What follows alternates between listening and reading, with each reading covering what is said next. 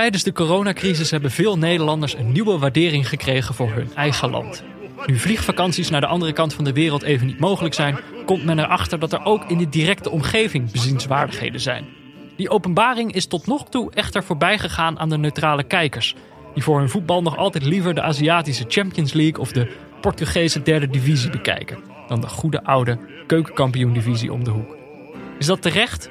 Je zou kunnen zeggen dat een kernwaarde van het neutrale kijken vervreemding is.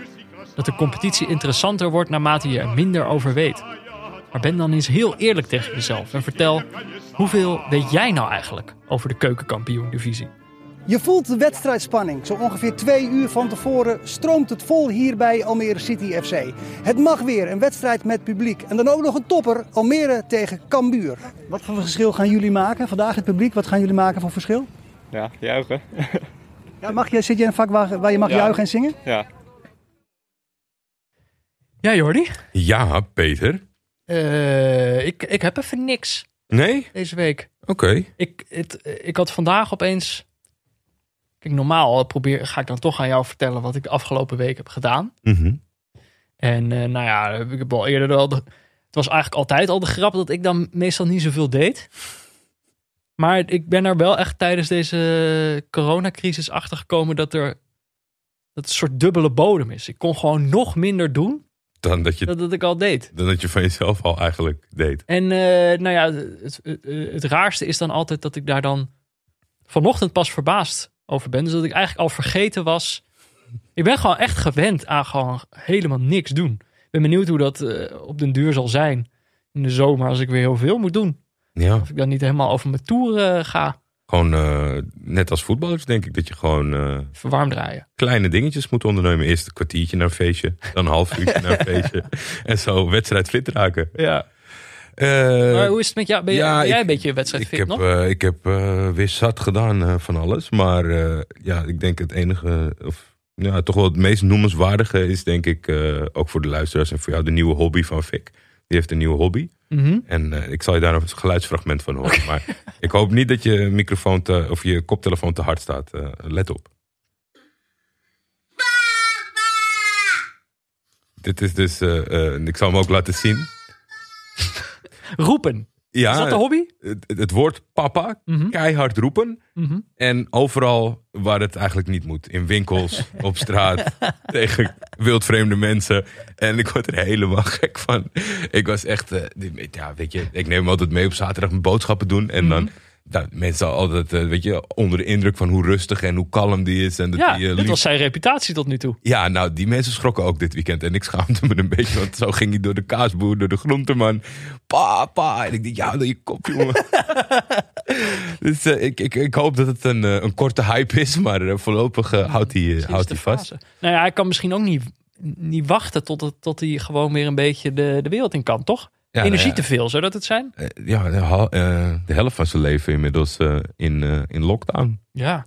Nou, dat is echt absurd. Dat is Toch? echt absurd, ja. Dat is echt absurd. Het is dat hij niet weet wat dat is. maar hij zal het ongetwijfeld toch merken. Op Ja, en de, de, de balans gaat nu de verkeerde kant op, zeg maar. Dat Ja. een grote deel van zijn leven met al deze maatregelen is. Als je dit hoort, kom op mensen. We moeten toch met z'n allen hier op een goede manier uitkomen. We moeten het voor Fik doen. Ja, Toch? heel graag. Kom op. Oh, nog nog klein, eh, klein updateje, want dat moet je bij de mensen wel te doen. Vorige week heb ik iets gevraagd. Ja, pannen. Pannen. En ik, ik heb toen gevraagd of ze jou, als iemand op Twitter jou een tip voor een pannenset zou geven, of ze dan alleen jou wilden mentionen. Ja. Eh, daar hebben ze zich, denk ik, aan gehouden. Want ik heb geen pannen voorbij zien Het is komen. niet zo'n eh, het is niet zo'n hot topic onder onze luisteraars. En je hebt genoeg. weinig pannentips. Heel weinig pannentips. En eh, eh, er was wel iemand die eh zijn Le Creuset had laten vallen. En Oh ja. zijn tegels... Dit, dit heb ik wel gelezen dan. ja, Maar dat hij mij niet gementioned nee, maar hij luisterde dit en toen viel er volgens mij een pan op zijn vloer. En waren al zijn tegels naar de knoppen. Maar de pan was nog heel, dus ik, ik ga achter mijn gevoel aan. En de pannenset van Le Creuset is En dan besteld. eh, niet eh, laten vallen. Dat is dan de, de tip. Nee, ja, maar ik doe niet zo'n eh, niet zo'n gietijzeren pan. Ik moet gewoon een kookpan. Ligt bij een stuiterpan. Ja. Die een beetje. eh, en we moeten nog een. eh, sommige luisteraars die hebben ons nog niet eens zo heel lang geleden nog gehoord. Omdat wij. Het is namelijk. Wat wij in de vorige aflevering aankondigden. Is gelukt. Wij hebben een eh, exclusieve bonusaflevering opgenomen voor onze vrienden van de show. Eh, we zijn alleen nog niet zo ver dat we kunnen checken of al onze vrienden van de show het gelukt is om dit te luisteren. Ik heb namelijk in die aflevering gezegd dat als het niet lukt, dat ze dan moeten mailen naar uh, support@vriendvandeshow.nl. Maar ja, dat had natuurlijk weinig zin. Want uh, ja, als het niet lukt, dan hadden ze dat ook niet gehoord. Maar dit is natuurlijk de, de, de reguliere feed, waarin Ja. ook onze niet-vrienden van de show het horen, waarin gewoon iedereen het kan horen. Ik Dus- kan niet echt een, ik kan niet echt een to-do-list geven. Sowieso moet je het, als je inlogt, eh, op het platform sowieso kunnen checken. Maar het is ook super handig, want je krijgt een unieke RSS-feed. Ja. En die kan je toevoegen aan je app spelen. Dan kan ik alleen uitleggen hoe dat bij mijne is. Maar volgens mij gebruiken niet heel veel mensen die dus gewoon de Google Po- Podcast ja, eh, maar player. het is- dit is wel redelijk. Ze leggen dat ook wel uit bij Vriend van de Show. Ja? Ja, volgens mij wel. En anders, moet, je, anders moet je echt maar even naar, naar hun mailen. Maar dit is, dit is nog wel te doen. Dit kan wel echt wel iedereen. Maar het is dus eh, gelukt. We hebben een Ja, bonusaflevering. Sommige mensen hebben het ook geluisterd, want er is interactie mee. Dus daar weten we het wel zeker van. Ja. Dus eh, dat eh, het was ontzettend leuk om te doen. En dat, dat blijft zo de rest van dit seizoen. Ja, was, we- het was. kijk, het leuke is, het was niet neutraal. Nee. Dus je hebt al even over de Turkse competitie kunnen praten. Mhm. En, nou ja, het is goed bevallen, dus we gaan het ongetwijfeld nog een keer doen. En, eh, en dit is een beetje leuk. We experimenteren een beetje met, eh, met hoe dat gaat. Eh, ja, mocht je het ook willen checken, dan moet je even naar vriendvandeshow.nl slash neutrale kijkers. Ehm, ik denk dat we het maar over de wedstrijd moeten gaan hebben. Dat denk ik dat dat een goed plan is. Want jongens, het, is, het was eindelijk zover. We gingen naar de Er- keukenkampioen. Er is niks geks gebeurd. Tot aan de aftrap was ik er nog niet helemaal gerust op. En uiteindelijk is het ons toch gelukt om een wedstrijd in de KKD te kijken. En als ik KKD zeg, en vroeger nog Jupiler League, dan denk ik altijd aan één man. Er is maar één uithangbord Ja. van deze competitie. Gigantisch uithangbord, fantastische vent. Enorm bord. Lars van Velsum, Ed Ja. Jong Wellens. eh, onderdeel van de eh Paul en Van Velsen podcast, die de KKD Zeker, ja. eh, beschouwen. Mhm. Dus ik heb Lars even gebeld. Ik zeg, jongen, waar gaan we nou naar kijken? Wat maakt, of tenminste, wat maakt deze competitie zo geschikt volgens jou voor de neutrale kijkers? Ja, Ha, Jordi en Peter. De keukenkampioen divisie. Voor mij de aller, aller, allermooiste competitie. En waarom? Dingen worden pas mooi als ze niet perfect zijn. En de keukenkampioen divisie is dat zeker niet. Het voetbal. Ehm, ik denk dat Pep Guardiola het niet om aan te gluren vindt, maar ik wel.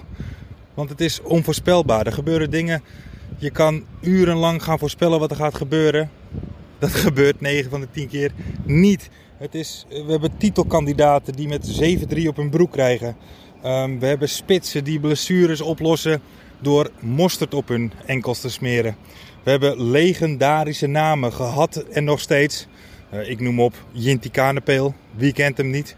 Fons Flopper, absolute legend. Kijk, dat zijn de dingen. Het zijn niet de wedstrijden aan zich. Het is niet het voetbal aan zich. Het is gewoon de hele sfeer eromheen. De keukenkampioen-divisie. Wat een schitterende naam ook. Waar je eerst nog een bronzen stier kreeg, krijg je nu een kampioensschild. Het ziet eruit als een putdeksel die je in Amsterdam in de straten ziet. Maar je bent dolblij als je hem wint. Het is een competitie om van te houden. Juist omdat het niet gepolijst is. Omdat je niet de, de meest geweldige voetbalwedstrijden ziet. Maar je ziet jongens die ervoor gaan. Je ziet supporters die ervoor gaan. Hun clubpie. En het maakt niet uit of er 500 man zit. Dat zijn wel vaak 500 echte supporters. En niet mensen die van heine en verre komen ehm, naar een voetbalwedstrijd. Nee, het is echt, het is puur. Wij hebben supporters. En jullie lekker niet, zou ik willen zeggen tegen andere competities. Ja, geweldige competitie. Ik hou ervan. En ik ehm, gewoon perfect door zijn imperfecties. Prachtig. Ja, want het was, eh Jordi, dit was ook wel het moment om Mhm. naar de keukenkampioen divisie te gaan kijken. Het was namelijk Super Zondag op ESPN. Yes. Eh, en die Super Zondag, ja, tuurlijk, eh, later op de dag eh, Ajax PSV, PSV Ajax, sorry, en eh, AZ Feyenoord. Maar de Super Zondag begon natuurlijk In Almere. in Almere met Almere City tegen Cambuur Leeuwarden. Echte kraker in de top van de keukenkampioen divisie. De nummer drie tegen de nummer één. En eh, nou ja, kijk, dit is natuurlijk eh, voor, voor de eredivisiekijkers dan ook nog wel interessant. Omdat je de kans vrij groot is dat we een van deze twee ploegen... eh, is het niet volgend jaar, dan is het wel binnenkort Eén de- van, de deze, terug gaan zien. één van deze twee sowieso aankomend seizoen. En misschien beide wel in de nabije toekomst. Ja, precies. We willen gewoon even kijken van wat komt er eigenlijk aan. Wat staat ons te wachten. Ja. Nou, eh, zullen we even beginnen met Almere City? Eh, moet ik misschien toch introduceren voor sommige mensen. Eh, ja, toch? Je, weet, je nou ja, weet het nooit. Ja, ja, doe maar. Dit kan geen kwaad in ieder geval. Dit is een ploeg die namelijk tot eh, 2009, het seizoen 2009-2010, gewoon nog bekend stond als, de, als FC Omniworld. Dat is ook de, de ploeg zoals ik ze ooit heb eh, leren kennen. Eh, maar ze hebben daarna de naam veranderd in dat seizoen naar Almere City om, en nou citeer ik Wikipedia, dus ik weet niet wie, wie deze zin heeft opgeschreven, maar ik vond het wel veelzeggend.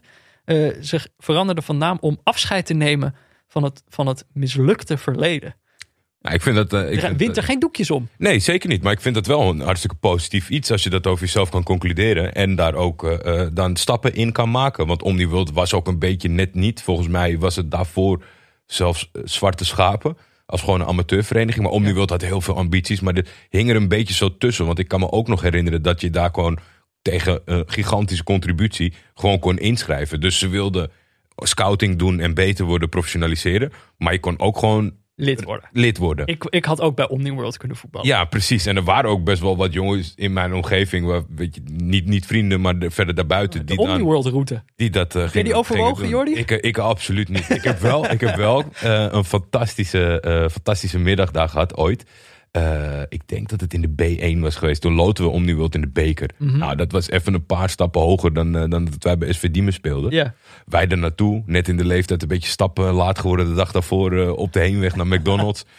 en het was heel vroeg in het seizoen, maar Omniworld trainde al. En dat, weet je, bij ons is altijd de beker, was altijd een soort van de trainingskampperiode. Want Ja. dan begon je met voetbal en werd je fit met die bekerpotjes die Ja. je had gelood. En die gasten waren bloedserieus, hè. Hesjes, trainers, eh, schreeuwen, doen, fit. En we- oh jezus, het stond 0-0 bij rust. En toen had je zo'n amateurpsycholoog als trainer bij die gasten. Die liet de deur openstaan. Toen hij zijn donderspeech ging geven. Dus wij kwamen niet meer bij. We zaten met z'n allen te luisteren hoe die gasten helemaal tot op het bot werden afgemaakt. Ja, maar dat is voor jullie dan ook een heel motiverende speech geweest. Jawel, maar het was ook gewoon de realiteit was Peter. Zij waren vier weken aan het trainen en Ja. wij niet. Het, het was bloedheet. Dus tweede helft gingen jullie er helemaal af. We zijn geëindigd geloof ik met zeven man. Twee man had een zonnesteek, die moest eraf.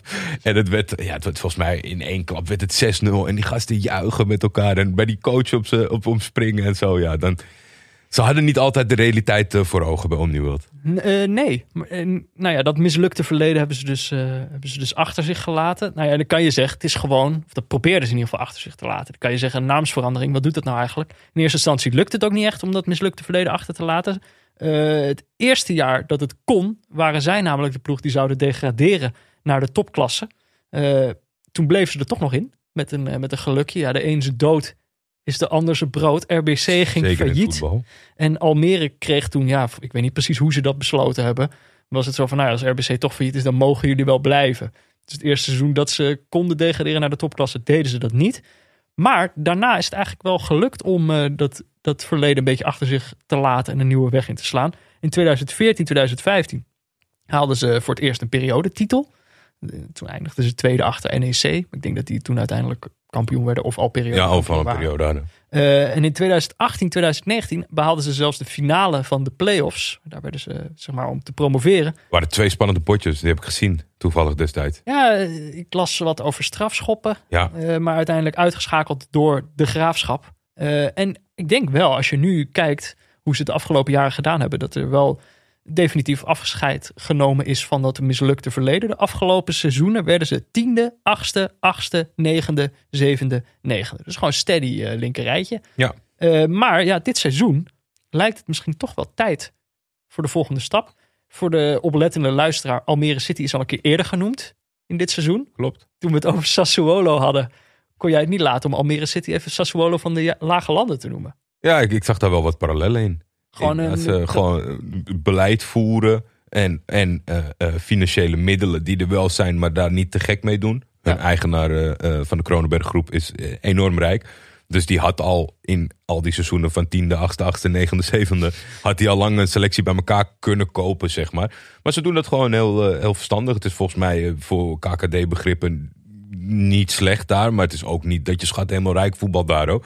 Dus dat, dat doen ze dus gewoon met, met, met een beleid. En, en ze ontwikkelen ook eh, het complex, het stadion, de faciliteiten. Dus er zit echt wel gedachte. Het is niet zo dat ze bezig zijn om te promoveren.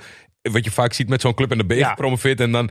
En wat gaan we nu doen? Ja. Nee, zij willen gewoon doorgroeien en dan daar ook blijven. En dat zijn ze heel erg aan het, eh, aan het eh, voorbereiden. Eh, maar ja, dan is de vraag natuurlijk altijd, als je die volgende stap wil gaan zetten, is de vraag natuurlijk, kan je je dan meten met de grote? En als je het hebt over de grote in de keukenkampioen-divisie, dan kom je uit bij de huidige nummer 1 van de competitie. Dat is Cambuur Leeuwarden. Ja. Staan sinds Uit Leeuwarden. uit Leeuwarden, ja. ja, ja, ja. Sinds 1964 bestaan zij onder die naam. Eh, toen degradeerde, of ja, terug. Volgens mij was het enigszins vrijwillig dat VV Leeuwarden ermee ophield en eh, terugkeerde naar het amateurvoetbal. Toen is Cambuur de profclub geworden. Ehm, nou ja, dit is natuurlijk een ploeg, in tegenstelling tot Almere City, die nooit in de eredivisie hebben gespeeld, is dit natuurlijk een ploeg eh, die al wel eens geproefd heeft. Het viel mij tegen hoe weinig Ja, hè? eigenlijk. Want ze hoorden voor mij echt erbij. Maar het is echt heel weinig. Is tegen. Zeven seizoenen. Ja, en in totaal zijn ze drie keer gepromoveerd. En hebben ze inderdaad in totaal zeven seizoenen gespeeld. De laatste keer dat ze degradeerden, en dit is waarschijnlijk waarom je dat beeld hebt, was in 2016. En daarvoor hebben ze volgens mij drie seizoenen in de eredivisie gespeeld. Dus toen hoorden ze er ook echt wel een beetje Ik ben 30 plus, hè, Peter. Dus het is niet zo dat ik een geheugen heb van, eh, van vijf Ja. jaar. Dat ik denk dat kan weer erbij hoort wat dat betreft. Ik moet wel zeggen, er blijft toch altijd een stempel bij clubs. Toen ik net voetbal ging kijken en kon opslaan. Ja. Dat die er een soort van bij. Dat was Go Ahead Eagles. Dat was Dordrecht 90 toen. Denk toch altijd als ik ze zie hobbelen van... Ja, toch wel een Eredivisie-ploeg eigenlijk. Maar dat zijn ze helemaal niet. Ehm, het is misschien wel een beetje, dit is eh, natuurlijk ook eh, waarom zij een van de grote zijn in de competitie. Eh, maar het is natuurlijk wel een beetje een beladen seizoen voor Absoluut. Cambuur. Want eh, ja, in het vorige seizoen, het gevraagde, gestaakte coronaseizoen van 2020, zijn zij eigenlijk het grootste slachtoffer geweest in het Nederlandse voetbal. Ze stonden eerste op dat moment. Waren er eh, behoorlijk zeker van dat ze ook zouden gaan promoveren. Eh, maar dat Was- hebben ze niet gedaan. in de 90% van berekeningen Ja. op de kans dat ze zouden promoveren. Alleen, dat, daar wil ik het eerste grote compliment geven aan Cambuur voordat we het over de wedstrijd hebben.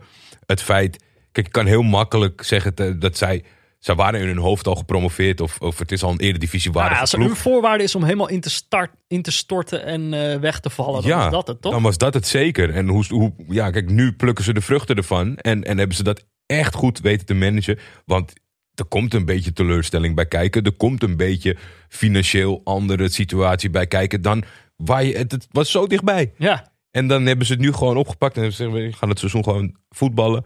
En we laten het nog een keer zien. En dat vind ik echt heel knap. nou en dat lukt ook eigenlijk wel. Eventjes voor de administratie namelijk. eh, kijken we toch altijd even wat staat er precies op het spel en hoe staan die ploegen ervoor. Cambuur staat, stond voorafgaand aan deze wedstrijd. Eerste met 60 punten. Almere City stond derde met 53 punten en één wedstrijdje minder. Dus die staan eigenlijk relatief dichtbij. Eh, en dan is het zo, in dit seizoen van de keukenkampioen-divisie... de plek 1 en plek 2 recht geven op directe promotie. Eh, en daaronder krijg je play-offs voor wie er tegen de nummer 16 van de eredivisie... een eh, promotie-degradatiewedstrijd mag spelen. Ehm, nou ja, kijk, en dan is denk ik het gevolg dat dit voor Almere een van de laatste kansen is om nog. Aanspraak te doen op de koppositie. Eh, maar ook de tweede plek is nog lang niet eh, beslist, of voor hun. Ehm, want er zijn namelijk nog wel wat andere kapers op de kust voor die twee plekken. Namelijk de Graafschap, NAC en Go Ahead. Ja. Dus het is druk. Het is druk in de top. Eh, het is ook wel, wel echt een. volgens mij is dat, dat groepje is ook wel echt beter dan de rest, zeg maar. Allemaal op een andere manier, zeg maar. Weer bij NAC is natuurlijk vrijwel alles mogelijk. Hebben we een, eh, een, een grote eh, selectie. Ja. En bij Go Ahead is het volgens mij heel erg pover. Maar, maar heel, een soort beetje mini-atletico als ik toch in alle vergelijkingen zit. Daar ja, wordt niet is zo heel veel krijgen nooit, krijgen nooit een goal tegen. heel weinig. En de graafschap, ja, dat is natuurlijk ook zo'n topploeg met een B. Omdat, ja, weet je, net niet groot genoeg. Ja. En veel te groot voor de KKD eigenlijk. Ik vind het zo grappig dat, dat dit zijn ook eigenlijk allemaal ploegen die, eh, die we in de afgelopen jaren wel met enige regelmaat in de eredivisie hebben gezien. Ja, Maar dat het eh, in ieder geval voor mij vaak ook wel zo werkt. Dat zo gauw ze degraderen, dan vergeet je ook gewoon eigenlijk eh, dat ze bestaan. En keren ze pas weer terug op het moment dat ze weer promoveren. Dus het is ook echt... eh, Ja, maar het zijn, er nu, het zijn er nu wel echt veel. Want als je dan even Almere City weglaat, die anderen die zijn natuurlijk altijd een, een poging. De NAC is ook wel echt een ploeg wie erbij hoort wat dat betreft. Ja. Alleen deze ploegen zijn toch wel een beetje de dupe van de, van de gasten die de laatste jaren zijn gepromoveerd. En goed beleid voeren. De Mhm. Emmers, de Fortuna's en dat soort dingen. Weet je, dat, dat eh, kost ze gewoon plekken. Ja, ehm, nou en op zich, kijk, alle ingrediënten waren hier voor een uitstekende neutrale kijkerswedstrijd. Namelijk, de vorige keer dat deze wedstrijd werd gespeeld, eh, was niet eens zo heel lang geleden, 15 november 2020, eh, in Leeuwarden was het op dat moment. En toen eh, waren de rollen nog omgedraaid, stond Almere City nog bovenaan. En toen werd het 7-2 voor Cambuur.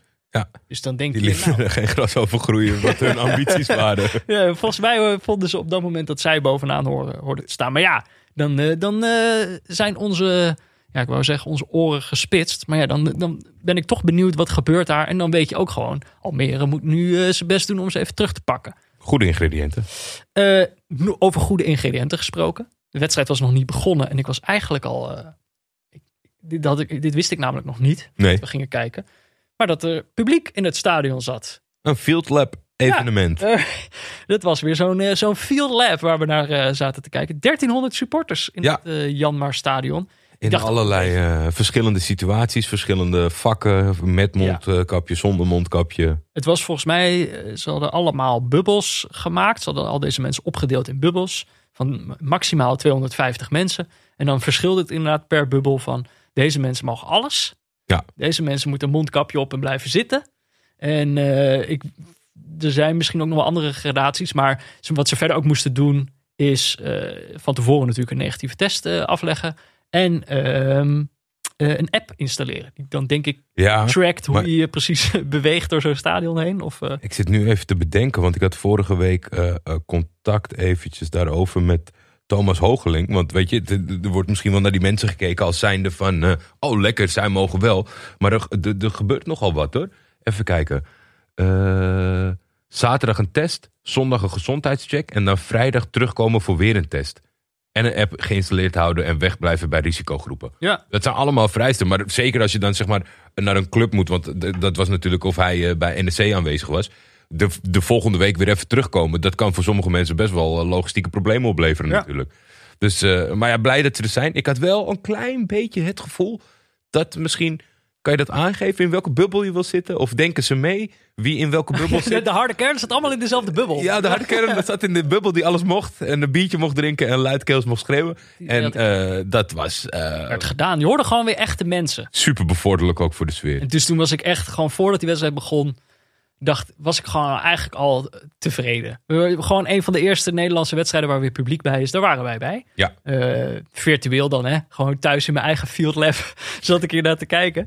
Mag ik nog even, voordat we echt naar het voetbal gaan, eh, een soort sfeerschets? Ik denk wel, als ik het typisch Nederlands stadion zou moeten omschrijven, dan is dat denk ik wel een Janmar stadion van Almere. Ondanks de naam, helemaal. Ja, ondanks de naam inderdaad, ja. Ik weet niet wat ik daar... Ik hoorde een verslaggever het uitspreken en dan klonk het de hele tijd als het Jammerstadion. Ja? Dat is toch niet de juiste, denk ik, dat moet je niet hebben. Ik ben heel erg fan gebleven Ja, van de vorige naam. Ik vind de naamsverandering heel Wat is het? Forklift. Een Mitsubishi Forklift Stadion. Uitstekend, misschien kunnen ze daar weer naar terug. ja, Eh, maar nu is het, heet het even het Janmarstadion. Maar om even te omschrijven, in ieder geval het camerabeeld dat we hadden. eh, lage tribunes. Eh, het, heel laag. heel laag. Overdekt ook. Dat vind ik typisch Nederlands, want eh, het regent natuurlijk gewoon de hele tijd. Van kloten weer, dus dan wil je toch een beetje droog zitten. Eh, maar ook niet eh, artistiek of zo. Heel hoekig. Heel een hoekig. soort snel neergezet voor je gevoel. Ehm, ja, het zonnetje, een mooi waterig zonnetje was er. Was nog vroeg, was kwart over twaalf. En op de achtergrond zag je de hele tijd auto's over de ringweg rijden. Dacht ik, dit is, voelt echt als een typisch Nederlands. Dat zie je natuurlijk. Het valt je vaak niet meer op, omdat het zo typisch Nederlands is. Maar ik dacht, dit is het. Dit is Nederland. Ik moet wel zeggen, voor, eh, voor een, een, een- club van deze statuur, een, eh, een goed stadion. Ja, Passend. prima stadion. Het groot stadion is altijd zoveel ellende. Eh, er was nog veel, dit is natuurlijk waarom er veel discussie ook over is geweest, is dat zij, wat is het, vorig seizoen overgeschakeld zijn naar gras. Eerst was het echt nog kunstgras, Mhm. eh, maar nu is het dus wel een grasstadion. Dus twee pluspuntjes. Twee pluspuntjes. Twee pluspuntjes Nou. voor het gras. En Dan, eh, dan begint die wedstrijd, Jordi. Ja, mijn eerste constatering was... eh, je ziet al meteen dat er twee ploegen zijn eh, die verzorgd voetbal willen spelen. Ik vind dat... Ik vind het altijd een beetje moeilijk om een waardering voor op te brengen. Want een, bij verzorgd voetbal hoort tegenwoordig dat... ja, dat, voor sommige mensen is dat positief, maar als Jordi het zegt, is, daar hangt er toch een soort... Ja, maar dat komt door, dit, door dat, dat stomme.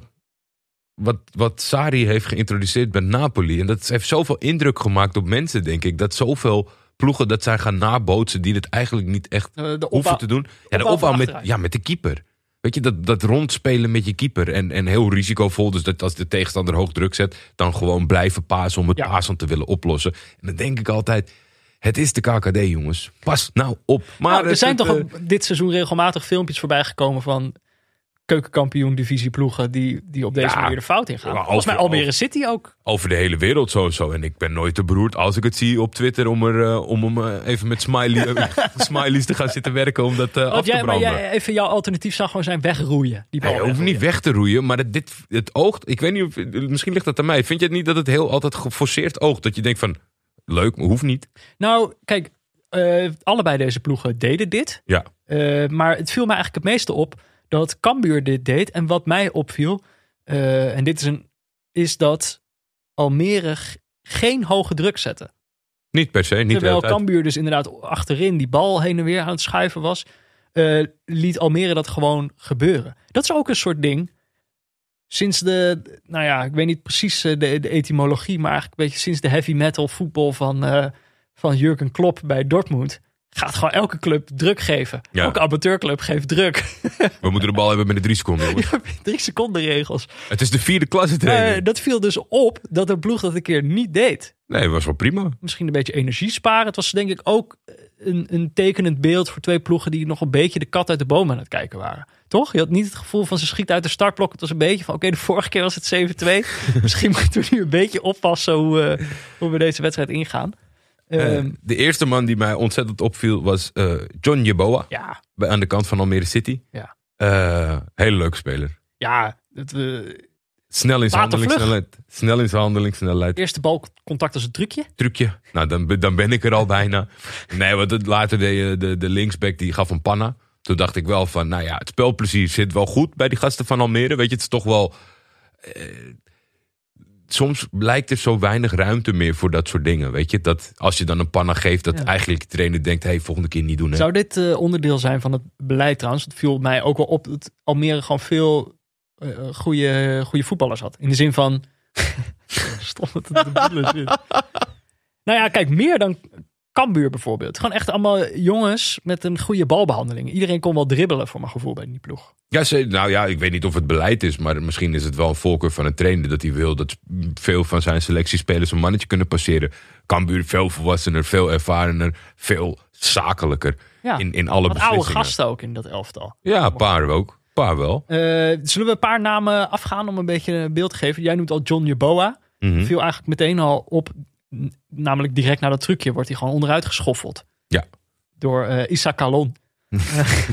Wat op een Daar of zou andere het manier... niet bij blijven. Nee, want op een of andere manier, op basis van die eerste helft, had ik het idee van Issa Kalon. Dat is volgens mij ook een jongen die vroeger bij FC Utrecht of zo gezeten heeft. Dat ik het eh, gevoel had, eh, of bij Vitesse, ik weet het niet precies.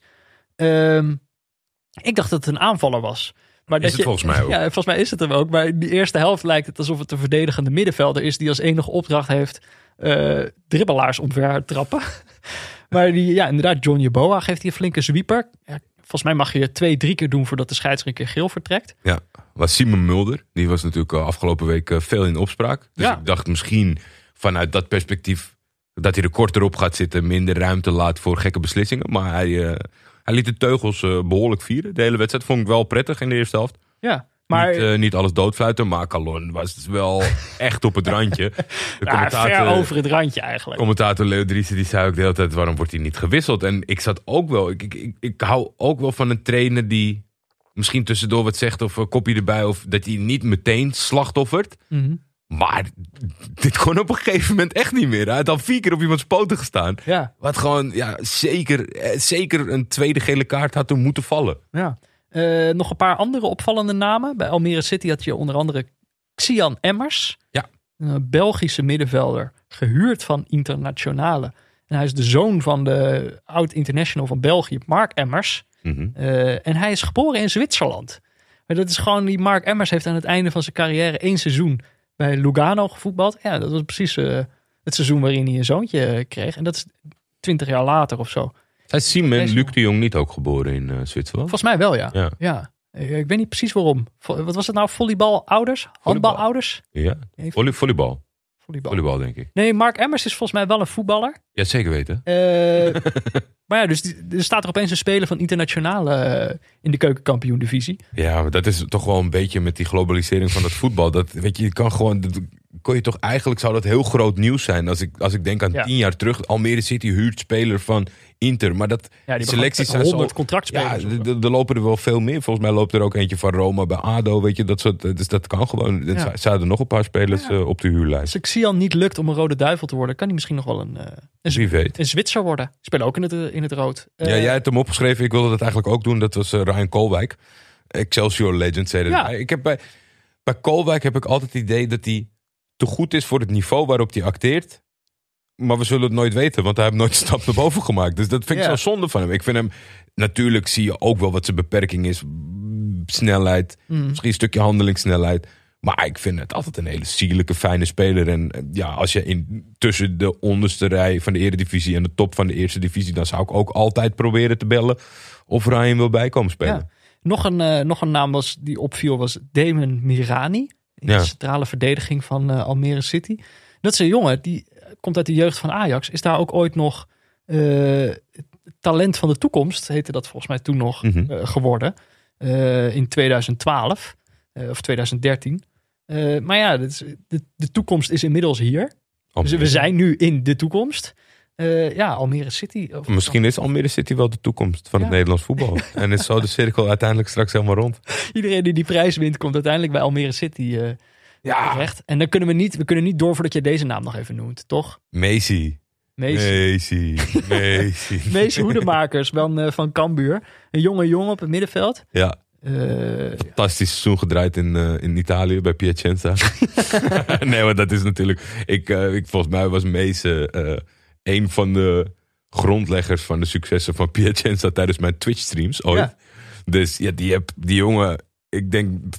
Nou ja, die 100, 200 man die vaak naar mijn streams kijken... die hebben de rest van hun leven een heel ander beeld bij Mees Hoedemakers. nou, en jij dus ook. Ja, is ook zo. En als ik voorbij, hij kan soms wel eens een screamer scoren. En dan ja, vind ik gewoon wel prachtig. Het is gewoon, het is, weet je, het gekke blijft. Je, je, je maakt er een hele fantasie bij en een fantasiespelletje. Maar het is gewoon echt iemand. Ja. Dat is best wel gek. Gewoon Hoedemakers bestaat. De meeste hoedemakers bestaat gewoon. Ja, hij voetbalt ook gewoon. We hebben het, eh, we hebben het gezien. Eh, nou ja, dat, voordat we naar de rust gaan, moeten we denk ik dan toch nog even noemen dat er ook nog is gescoord. De 0-1 in de 26e minuut. Ja, eh, ja, het was eigenlijk al. Het begon met een heel opvallende actie. Volgens mij de linksback of de rechtsback kon het niet achterhalen waar hij nou in de opstelling stond. Maar in ieder geval tijdens deze dribbel kwam hij van links. Bangura Ja. van Cambuur, die loopt gewoon helemaal vanuit de eigen verdediging. Loopt hij helemaal door tot het eh, penaltygebied van, eh, van Almere. Hij wordt daar neergehaald. Mhm. Nou, roept iedereen natuurlijk om een penalty. De, de tribunes zijn op dat moment ook eh, natuurlijk flink aan het, aan het schreeuwen. Simon Mulder, unbothered, Ja, geeft gewoon een corner. ziet er niks in. Eh, nou, en vanuit die corner, eh, of nee, al- ja, vanuit die corner, eerst Muren die doorkopt. Eh, en dan is het Antonia die hem dan binnenwerkt. En dat is ook een bekende naam voor, eh, voor sommige mensen, denk ik. Jarcinio Antonia. Ooit doorgebroken bij Groningen, maar ik denk dat hij toen ook al wel in de twintig was. Zeker. En, maar dat hij misschien een beetje de uitstraling heeft van een jonge speler. Waardoor je dacht, oh, een talentje bij Groningen. Maar die heeft vervolgens, eh, heeft hij het een paar jaar in Cyprus. spelen met een zeer Amsterdamse tongval. En volgens mij ook eh, als geboorteplaats. Ooit eh, redelijk viraal gegaan en in de armen gesloten van Ajax supporters. Omdat hij volgens mij met Go Ahead Feyenoord uitschakelde in de beker. en toen eh, tijdens de interview na de wedstrijd zei... we hebben ze teruggestuurd naar 010 en naar de Kuip. en helemaal zeg maar vanuit het fanperspectief. En Ja. een hele sympathieke vent. En kan blijkbaar, eh, als Robert Muren het goed aangeeft, ook gewoon koppen. Want hij, hij werkte hem van binnen dichtbij. Ja, en dan is het dus eh, 0-1. Kijk, op een beetje een tamme eer- eerste helft. Commentator Leo Driessen ver, ver, ver- verzekert ons op dat, op, dit, op dat moment van... Nou ja, het spektakel, dat komt nog. Ja, had ik, had ik ook wel. Had ik ook wel. Want eh, de, ingrediënten waren bekend. En het is eh, met die ellenlange play-offs is die rechtstreeks promotie gewoon heel belangrijk. En eh, Almere is een goede ploeg. Dus die zullen geïnteresseerd en, gemotiveerd uit de kleedkamer komen zometeen. Ja, maar dan gaan we eerst eventjes naar onze eigen kleedkamer. We gaan even naar een bericht van onze sponsor.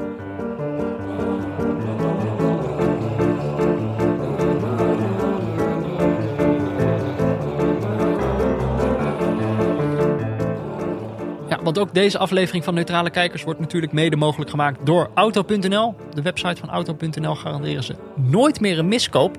Ja, de transfermarkt is natuurlijk weer gesloten, maar dat weerhoudt ploegen er niet van om miskopen te doen. Jordi, Ik kijk nog heel even. AUTO.nl. Oh ja, dat is inderdaad eh, dat is de website. Ja, hij is er nog. De webshop voor auto's. Ik heb een, ehm, ik heb een nieuwe miskoop. Of nou ja, weet ik niet. In ieder geval iemand die wel eens eh, die naam heeft gekregen. Yaya Sanogo. Floppy. Kennen we hem nog? dat, is, dat is vroeg. Nou, dit, even, ik dacht toch, hij heeft een transfer gemaakt. Hij is naar Huddersfield. Kan dat nou, hè? Huddersfield, hij had sinds juli geen club meer. Toen werd zijn contract niet verlengd bij Toulouse. Dat snap ik dan weer wel. maanden zonder club gezeten. En nu Huddersfield, ja, die zitten een beetje in problemen. Die bungelen een beetje onderin in de championship. Moet je verschrikkelijk veel wedstrijden spelen. Dan konden ze wel een extra spits gebruiken. Dus eh, in februari werd deze ploeg eh, over de Yaya Sonogo op de kop getikt. Het is de ploeg ook waar eh, Karel Eiting speelt. Kareltje. Karel Eiting. Gaat de Kareltje hartstikke goed af daar, geloof ik. Maar dus met Preston niet meer zo. Even kijken, hij, heeft, eh, hij is al ingevallen. Ja. Eh 14 Ja. minuutjes. ja, niet gescoord. 3-0 verloren van Preston North End. Maar als je dan kijkt naar deze hele carrière. Hij is natuurlijk ooit begonnen bij Auxerre. Mhm. Als je als jonge Fransman dan uiteindelijk de transfer maakt naar Arsenal, dan, zijn, kijkt iedereen, want dat is heel vaak heel goed gegaan. Eh, maar ja, ook sommige keren niet zo goed. Vanuit Arsenal is uiteindelijk op uitleenbasis gegaan naar Crystal Palace, naar Ajax. Dat weten mensen denk ik nog, daar kennen wij hem eh, vooral van, denk ik.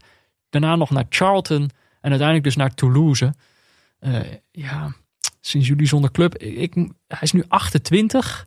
Hij heeft natuurlijk in Nederland de reputatie dat het gewoon een spits is die hem, die hem ja, die niet, niet kan voetballen, maar eigenlijk ook niet kan scoren.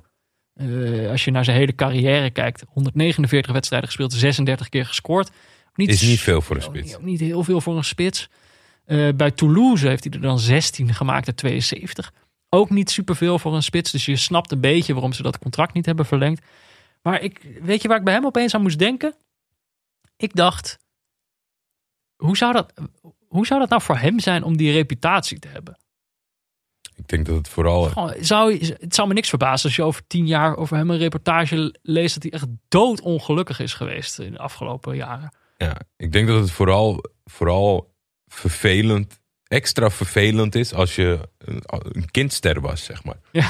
Want deze gozer heb eh, onder 16, onder 17, onder 19, onder 20, onder 21. Het was echt een megatalent voor Frankrijk. Ja. Eh, tientallen doelpunten bij de jeugdinterlands. En dan van Auxerre naar Arsenal.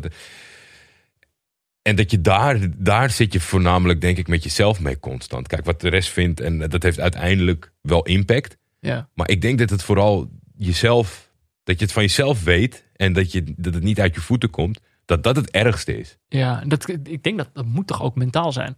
Toch? Maar gewoon dit- te dit- hoge verwachtingen gehad. Dit zal ook gewoon gelden voor auto's die niet in aanmerking komen tot, eh, tot de selectie van Auto.nl. Weet je, die, die, die staan daar te staan en die denken, ja, ik, ik, ik was ooit echt wel goed toen ik uit de fabriek kwam. Ooit, ooit toen ik ontworpen werd, Was het gewoon een goed plan? er zijn mensen in een vergaderzaal dol enthousiast geweest dat deze auto eh, werd aangekondigd. En nu, top of the top, Auto.nl, die zegt, "Hmm, dit gaan wij niet verkopen. Hier staan wij niet achter. En dan staan ze dan te, ver- te, te, ja, te verstoffen op Marktplaats. Met leugenachtige tekst als van een omaatje geweest. ja, Doet Sorry. uitstekend. nou, en als er dan een Huddersfield is die zegt, eh, nou, daar, daar willen we het wel mee proberen, dan is dat goed. Maar Ja, mocht je een zekerheidje willen hebben, ja, dan moet je naar Auto.nl. auto.nl slash neutrale kijkers.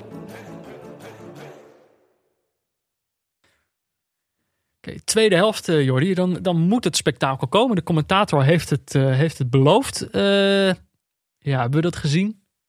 Heel kort. Nou ja, heel kort. wat mij gelijk op opviel en dat ook wel eigenlijk doorslaggevend was voor deze tweede helft, is dat Cambuur hier veel te goed voor was. Ja. Almere had best nog wel de intenties om het een en ander proberen. Ging wat chaotischer spelen, ging wat aanvallender spelen.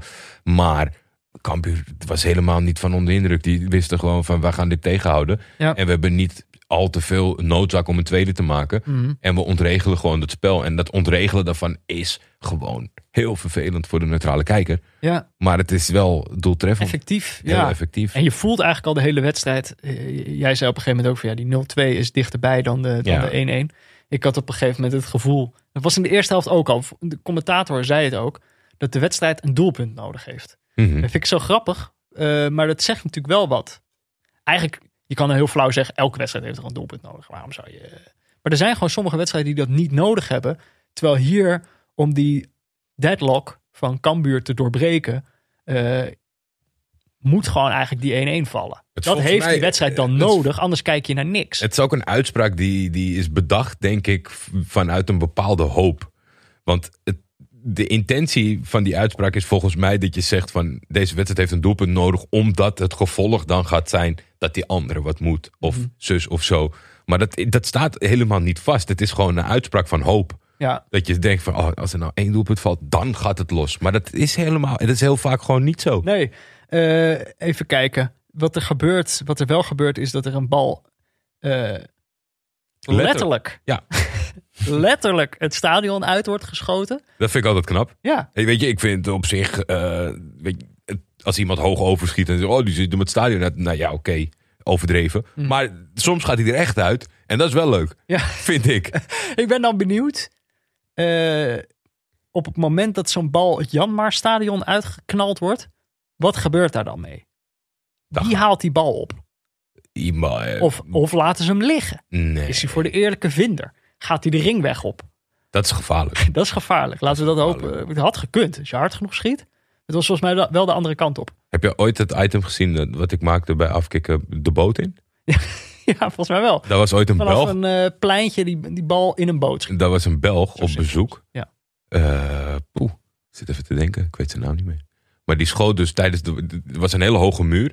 Eh, aan de, dat is zeg maar de andere kant van eh, de tunnel. Mhm. Van de eitunnel. Ja, En die is heel hoog. En iedereen die dan deel moest nemen, ging altijd even een beetje zo warm draaien. Warm schoppen tegen die muur. ja. En deze jongen had zo weinig balgevoel.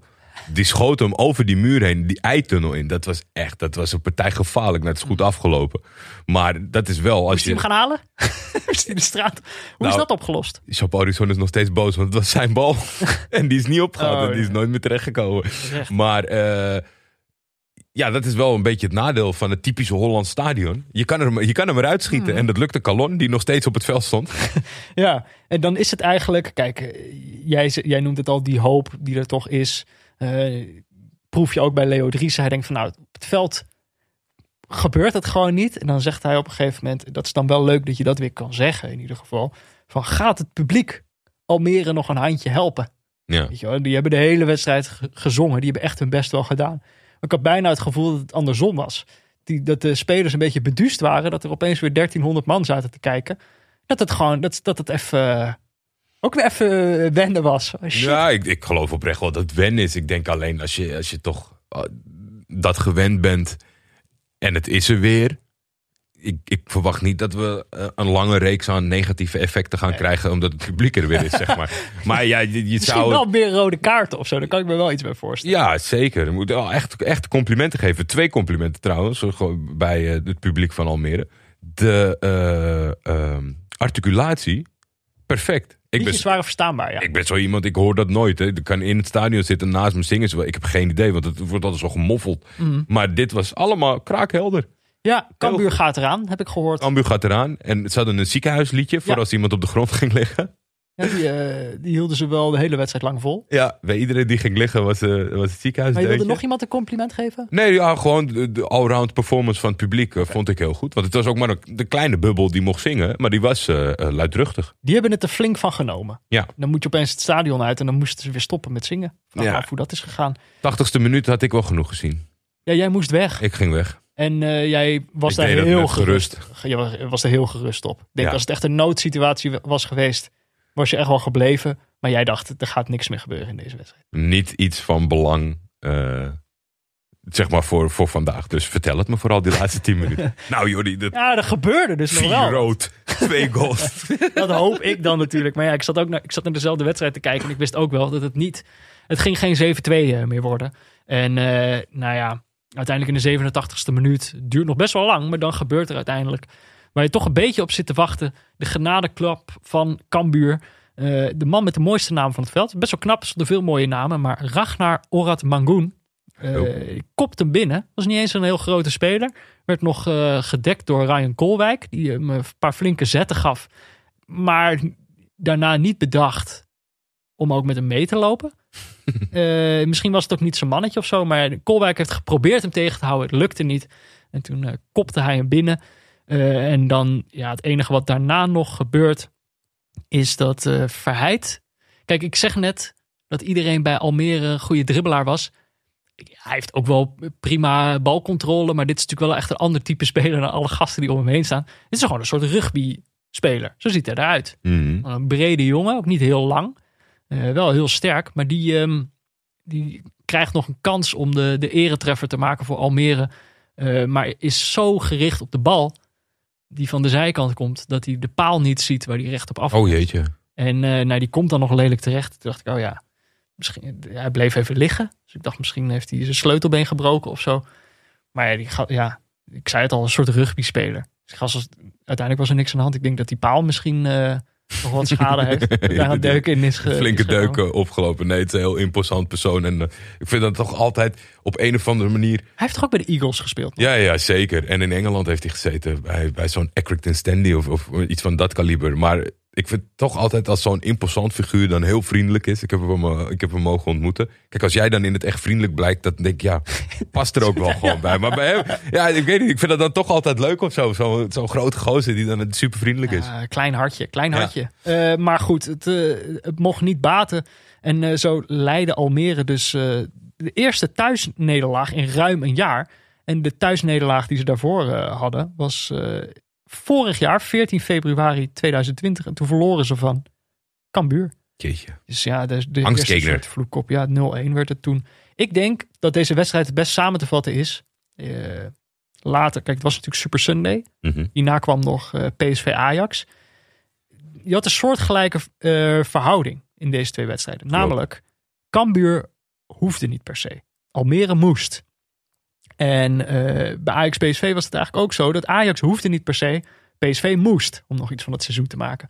En ik denk dat je bij Ajax kan zien hoe lastig die positie ook is. Want op het moment dat je dan achterkomt, kan je dan nog echt de overdrive aanzetten om, eh, om terug te komen. Kan je je dan echt motiveren of zit er mentaal toch iets in je hoofd dat je denkt, er staan anders alsnog zes punten voor. Weekje later kampioen. Maar Cambuur is een beetje de, de andere kant van deze medaille. Namelijk gewoon een ploeg die zijn tegenstander gewoon eh, eigenlijk geen enkele kans geeft. Eigenlijk extra, het valt niet op hoe knap het is. Ze maken zo'n wedstrijd gewoon helemaal dood. Mhm. Even Cambuur geen enkele kans. Gewoon geen grote kansen gehad op die, op die kans van Verheid na.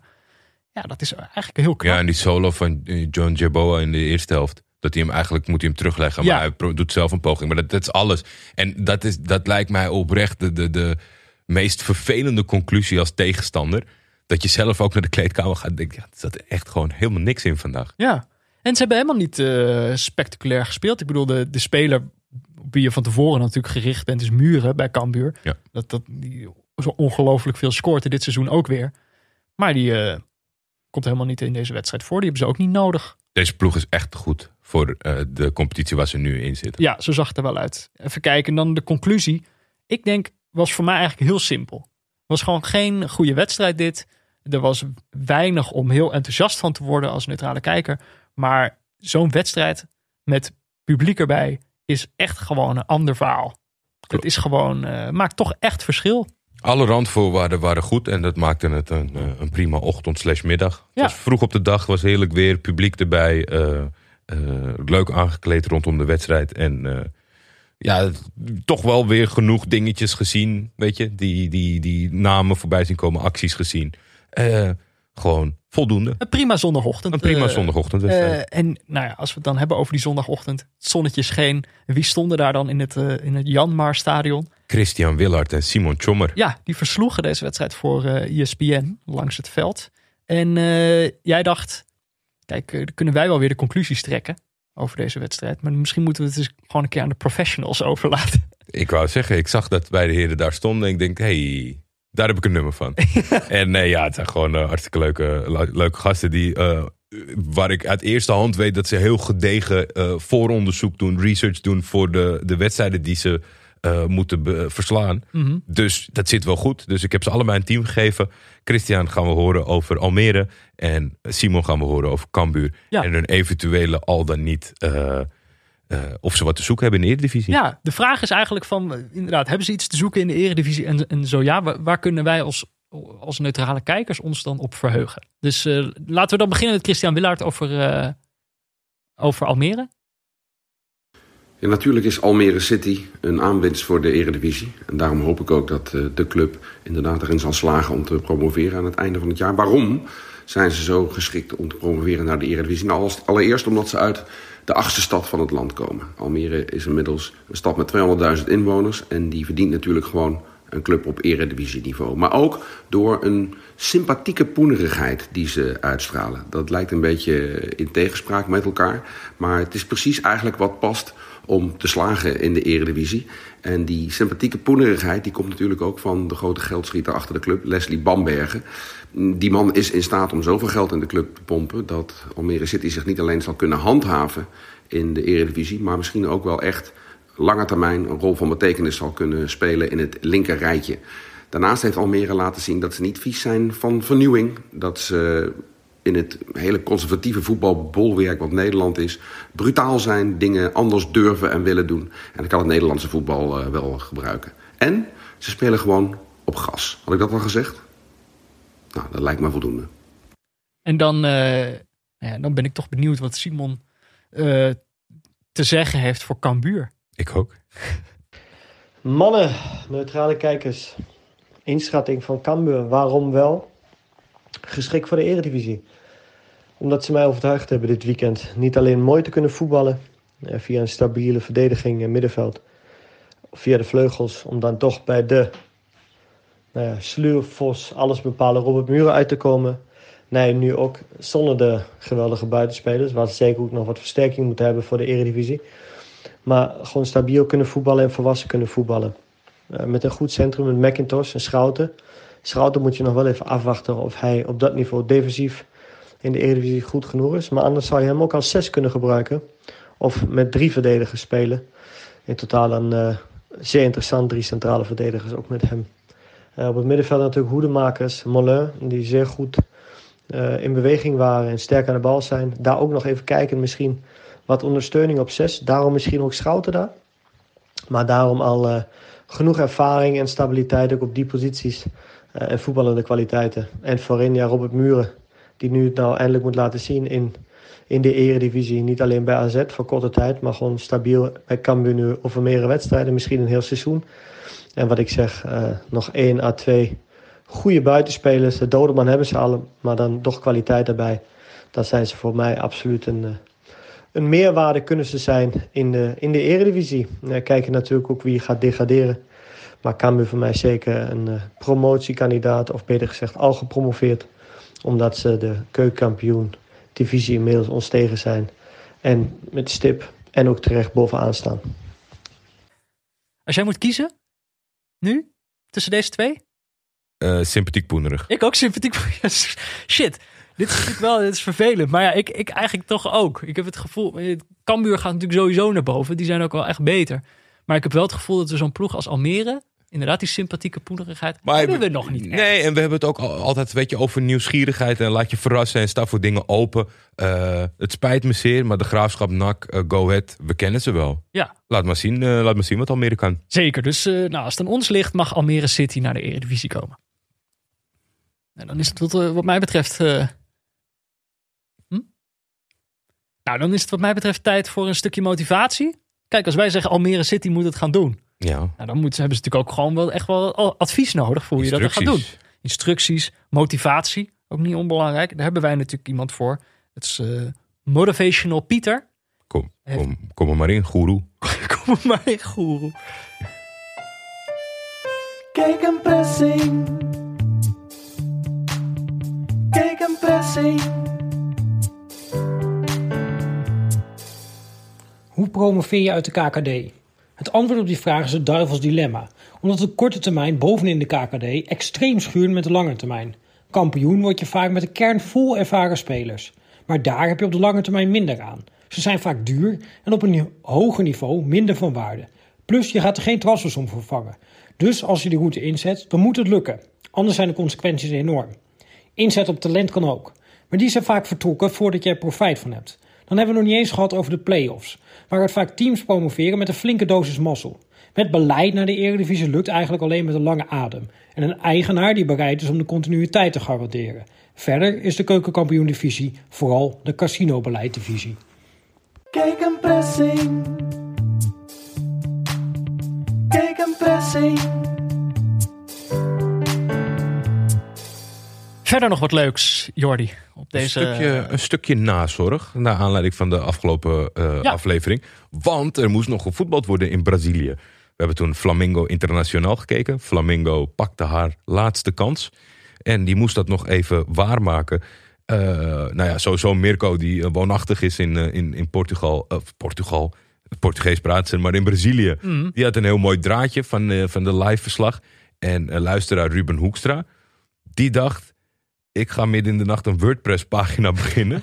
Flamingo Jogo Bonito. Dat zullen we wel even in de show notes zetten. Ja. En die, heeft, eh, ja, die, die, benaderde meer het neutrale kijkerschap eh, in zijn verslag eh, van de wedstrijd. Hoe het is ja, verlopen. want het was uiteindelijk echt... eh, het kwam aan tot op de slotminuten tot de, de Het was kampioen van vooral, Brazilië. vooral bij internationaal. En ik vind het toch wel mooi dat je met zo'n klein beetje, weet je wat we doen, vooronderzoek, zo'n wedstrijd kijken en een hele grote conclusie brengen. Dat internationaal de geboren losers zijn.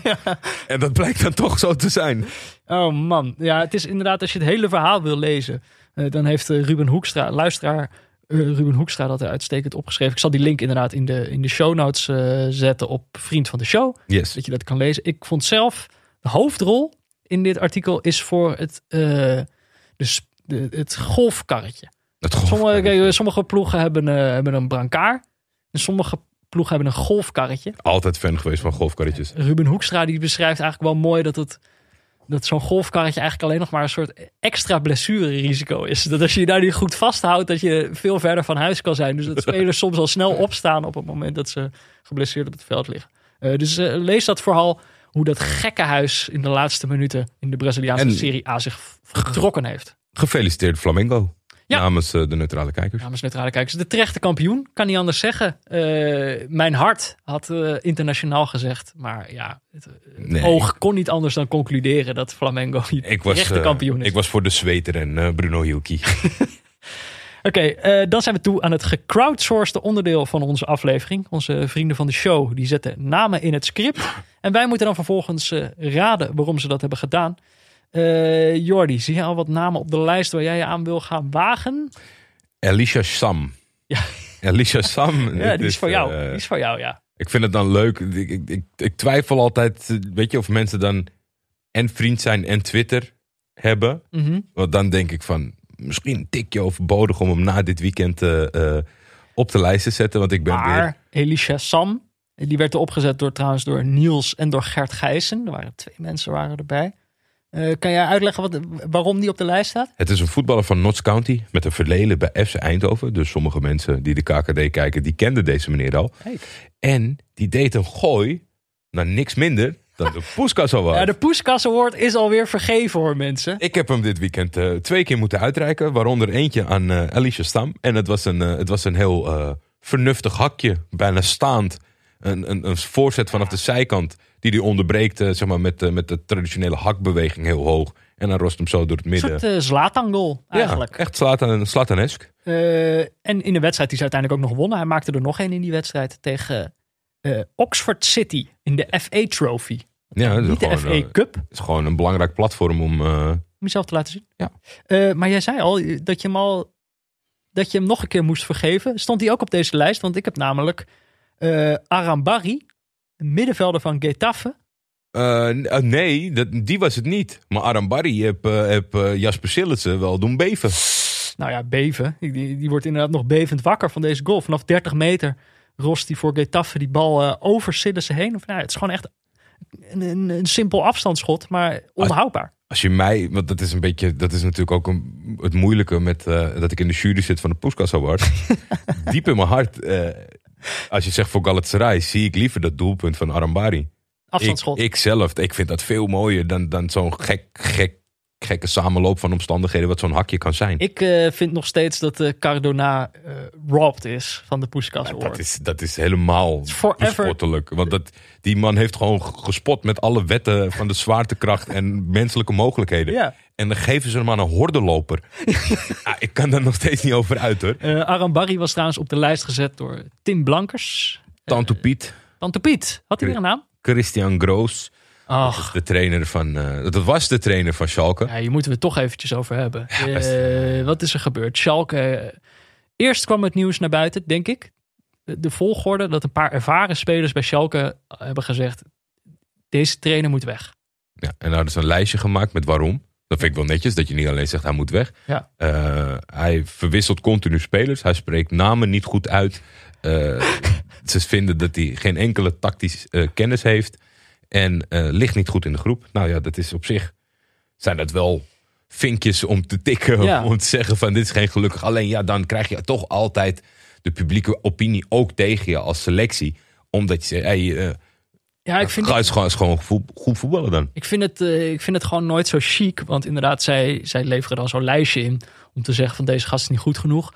Maar vervolgens in de wedstrijd eh, ja, staken ze ook gewoon, min of meer. Toch? Ja, het is Tegen Stuttgart laten ze het gewoon expres lopen... om te laten zien van ja, deze man moet eruit. Het is natuurlijk de, de, de nachtmerrie voor menig bettingkantoor. Want je, je kan gewoon blind invullen. Je hypotheek op, op, op een winst van Stuttgart zetten. Omdat je precies weet hoe het gaat lopen. En dan wordt nog een beetje de suggestie gewekt na die aansluitingstreffer van Kolasinac. Dat Bentaleb, als hij die penalty maakt, dat het dan misschien nog een strijd kan Ze worden. wilden Maar helemaal Ze wilden helemaal niet. En dat, ik heb daar, dat, dat tweette ik ook. Want Arnold Brugging had volgens mij dit lijstje ge- gepost. Dat hij dat had gelezen. Ik, ik zat echt in dubio, Peter. Want ik heb al vaak ook tegen jou gezegd dat ik, ik haat selecties die dit doen. Ja, Dat werk weigeren om iemand buiten te werken.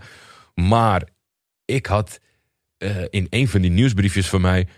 was op dat moment Christian Groos aangesteld bij Tottenham Hotspur. En dat was echt falikant misgegaan. En daarna is hij ook heel lang van het strijdtoneel in de Europese top verdwenen. Op voorhand was dit al geen goede keuze. En stel dat meer dan de helft van de punten waar is... Ja, weet je, die jongens zitten ook in paniek. En je hebt toch wel echt een trainer nodig. ik vind het ook wel grappig.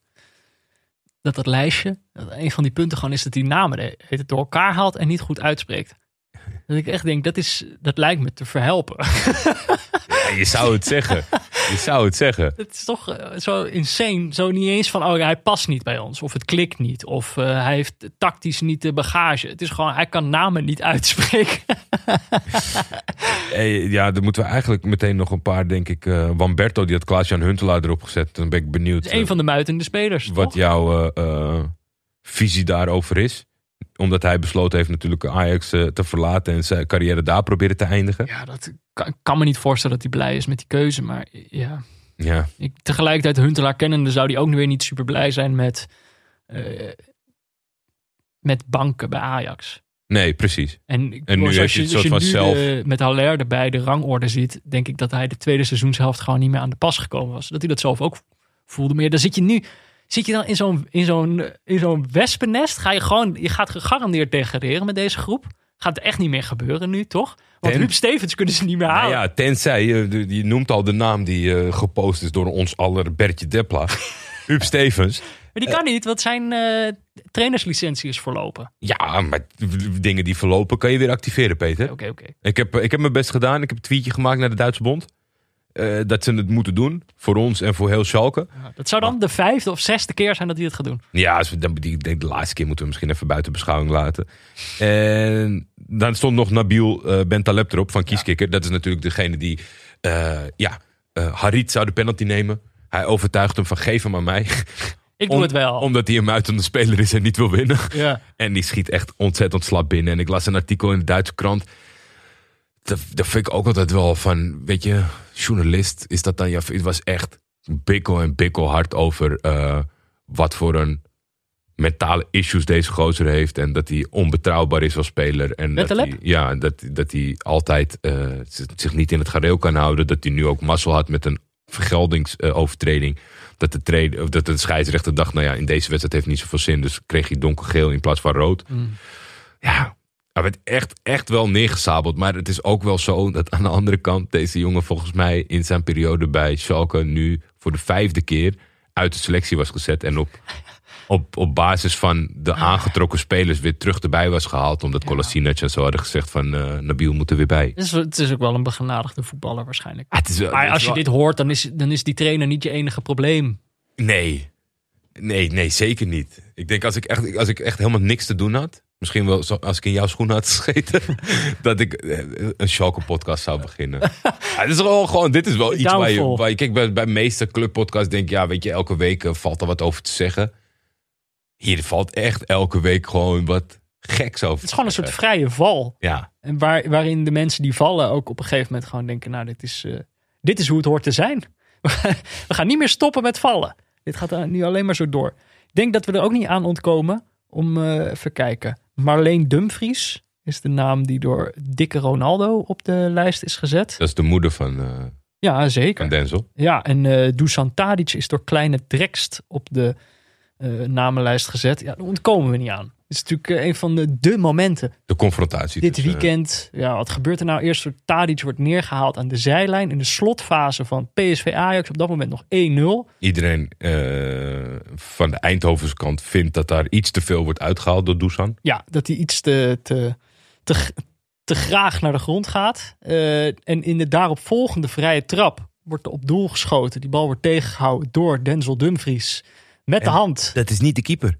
Nee, hij doet het met de hand. Ook niet helemaal bewust of zo, maar die hand hoorde daar niet te zijn. Vervolgens probeert hij nog te acteren dat hij in zijn gezicht kwam. Mhm. Eh, nou ja, maar dat, da- daar ontkom je toch echt met de VAR niet aan. Als je hem met de hand hebt aangeraakt, dan, dan zien mensen dat wel.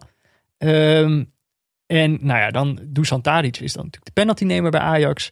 Eh, die schiet hem, eh, die, nou ja, van tevoren krijg je dan nog, stel PSV-spelers natuurlijk proberen hem uit zijn concentratie te halen. De penalty stip wordt kapot getrapt. Ja. Eh, nou ja, uiteindelijk eh, zijn ze blijven ook heel lang in dat penaltygebied hangen. Uiteindelijk zijn ze eindelijk eh, weggestuurd door de scheidsrechter.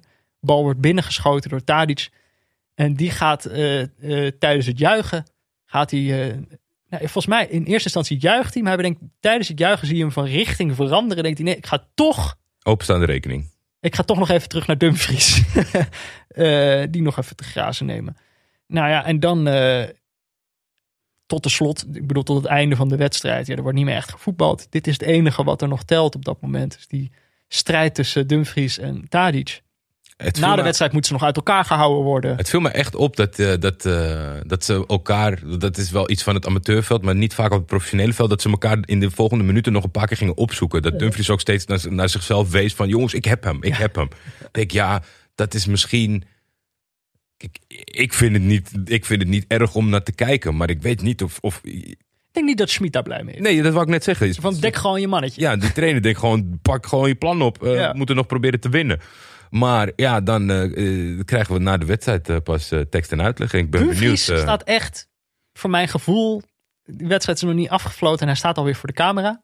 Dus hij moet, staat nog midden in die. Hij is, nog, hij is echt net weggesleurd door zijn, door zijn medespelers. Het zijn echt dit seizoen valt het me zo op dat er bij alle clubs zijn er van die spelers die eh, ja, zo eigenlijk meteen en elke keer dezelfde worden gevraagd. Het is Koopmeiners bij, Ja. bij AZ, Berghuis bij Feyenoord en, en, en Dumfries dan bij PSV. Ja, maar ik denk dat clubs dit zelf ook doen. Met het idee van deze jongens die kunnen.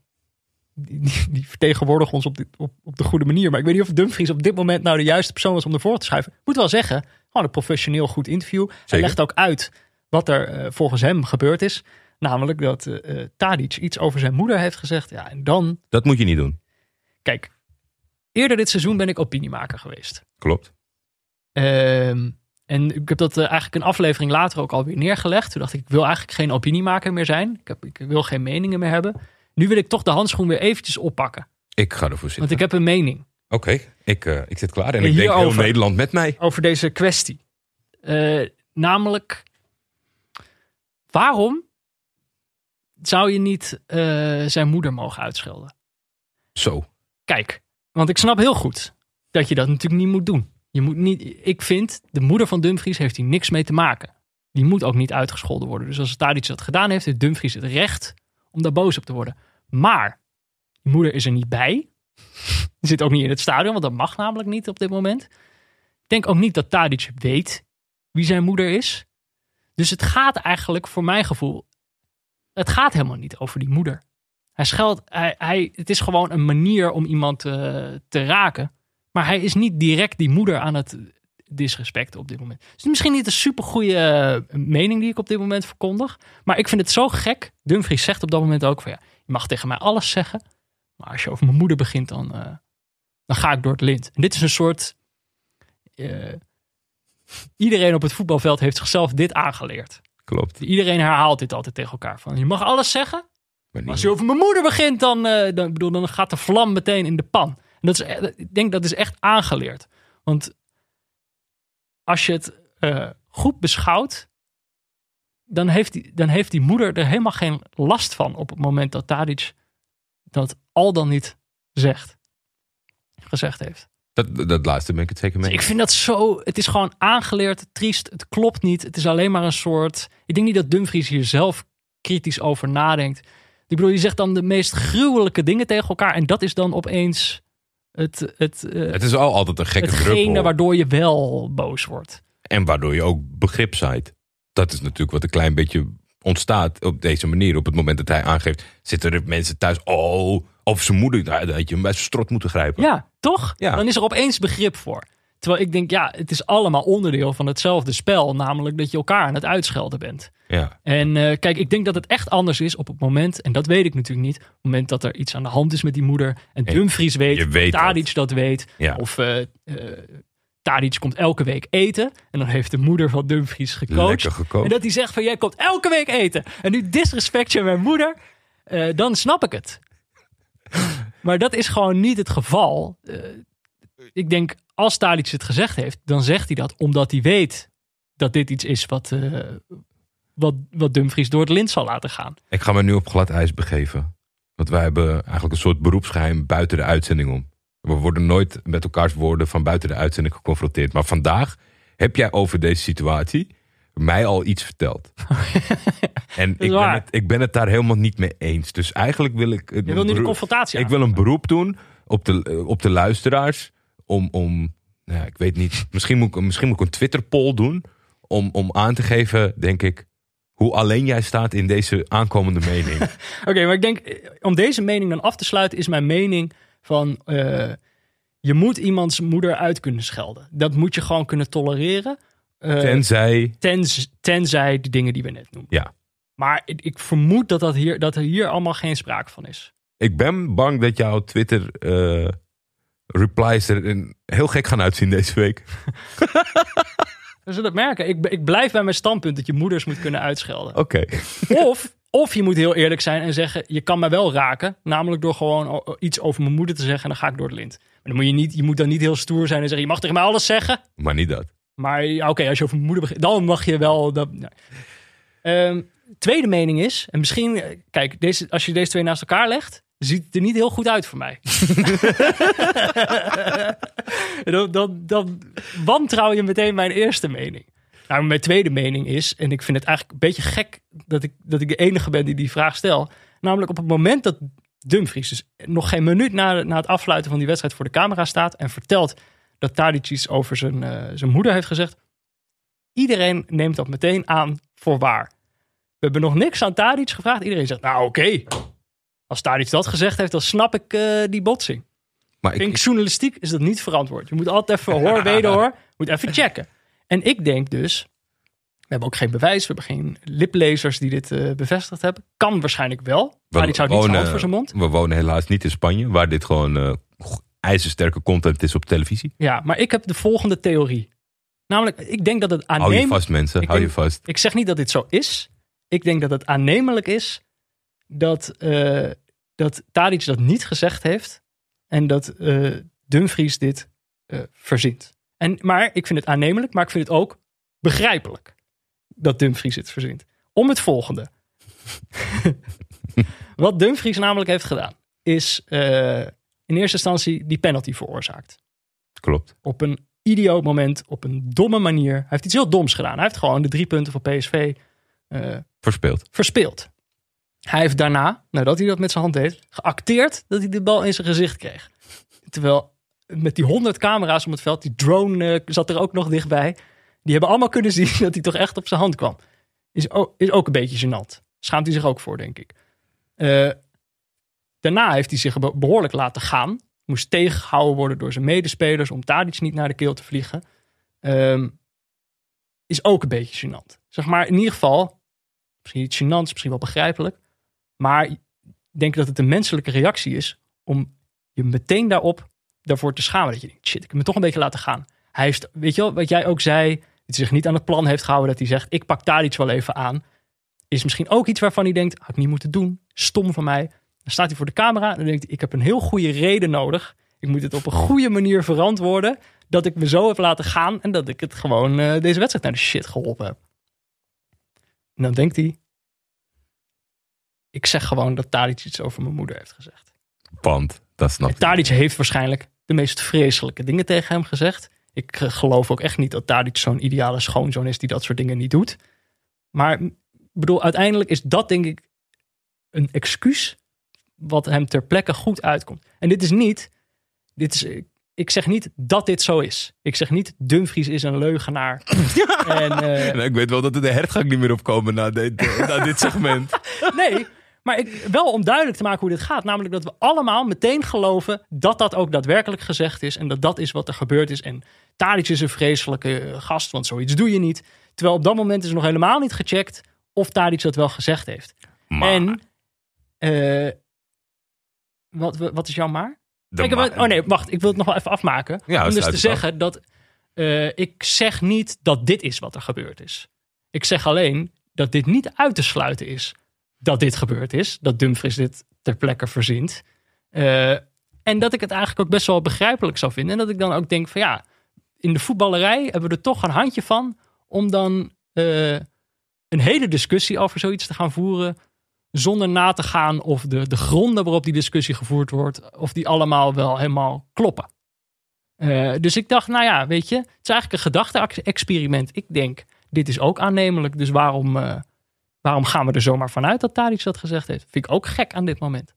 Maar jou maar. Bij maar is dat eh, uiteindelijk, niet op het moment zelf, en er wordt dan al een conclu- conclusie aan gegeven misschien in het begin. Uiteindelijk doen de collega's van ESPN gewoon eh, onderzoeksjournalistiek. En die gaan ook naar binnen, die gaan tijdens voor een camera zetten en die vragen eh, die, Ja, de wederhoor. de wederhoor. Uiteindelijk was hij er, ja. vindt plaats. En op dat moment, tijdens dat interview, Tadic is natuurlijk zeer content eh, met het behaalde punt en misschien wel de waarop. En die zit dat allemaal toe te lichten in, in, in, in gewoon eh, wat hij nog zich daarvan kan herinneren. Ik vond een hele gekke, hele kinderachtige discussie die er gaande was tussen hun, blijkbaar op het veld. Mm. Ja. Want hij noemde hem een poesie. En in eerste instantie was Tadic geen leider. Ik vind dat al zo een opmerkelijke keuze om tegen iemand te zeggen in het heetst Ik van de strijd. eh, Dumfries is een, is een leuke, welbespraakte jongen, maar ik zie hem niet in die ruzie zeggen, jij bent geen leider. nee, Toch? maar- Dat, wordt, dat is niet wat er gezegd wordt. nee, volgens mij ook niet. Maar dan komt de interview van ESPN en die zegt... Hij zegt dat je wat hebt gezegd over zijn moeder. Ja. En dan kan Dusan zijn gezicht niet in de plooi houden. en Peter, dat betekent omdat het waar is. En hij, hij, hij gaat niet met vol, volle mond, zegt hij, ja dat klopt, dat heb ik gedaan. Maar hij gaat er zo een beetje omheen paraderen met, Hmm. en kan, kan niet, niet stoppen met niet lachen. eh, Eigenlijk als een betrapt kindje. Ik vind, Voor mij heeft dit 100% plaatsgevonden. ik vind het niet een, een, een, een glimlachje, vind ik niet waterdicht. Kan ik niet accepteren. Ik hoop dat het verder wordt uitgezocht. Ik, ik ga er toch eh, eh, vrij stevig. eh, eh, ik, ik, ik doe mijn hand boven een vlammetje. Voor het, dat het wel heeft Maar plaatsgevonden. ik, ik- ik denk, je kan het ook op een andere manier lezen, dat lachje. Namelijk, Tadic doet dat interview in het Nederlands. Is nog niet heel goed in Nederlands, dus hij schakelt een beetje zo half tussen Engels en Nederlands. Hij heeft het inderdaad steeds over dat hij eh, wordt uitgescholden voor pussy. En dat dat eigenlijk, zegt hij, ja, wat moet ik dan doen als ik zo'n penalty heb gescoord? Moet ik dan zeggen, oh ja, sorry, ik ben een pussy. Ik mag toch wel iets terugzeggen? Dit probeert hij in twee verschillende talen tegelijkertijd uit te leggen. Hij weet op dat moment in de veronderstelling, in de hypothese dat Dumfries het heeft verzonnen. Wat zou kunnen.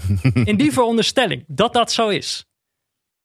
eh, dan is eh, op het moment in dat interview, dat die interviewer vraagt: eh, Heb je iets over zijn moeder gezegd? Is dat de eerste keer dat hij daarover hoort.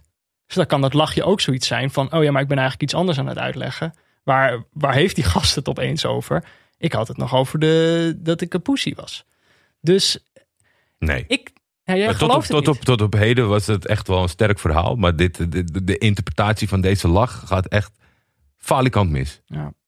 Kijk, maar wie, wie weet... Ik wil die eh, liplezers zien. Dat is eigenlijk wat ik, wat ik verwacht is...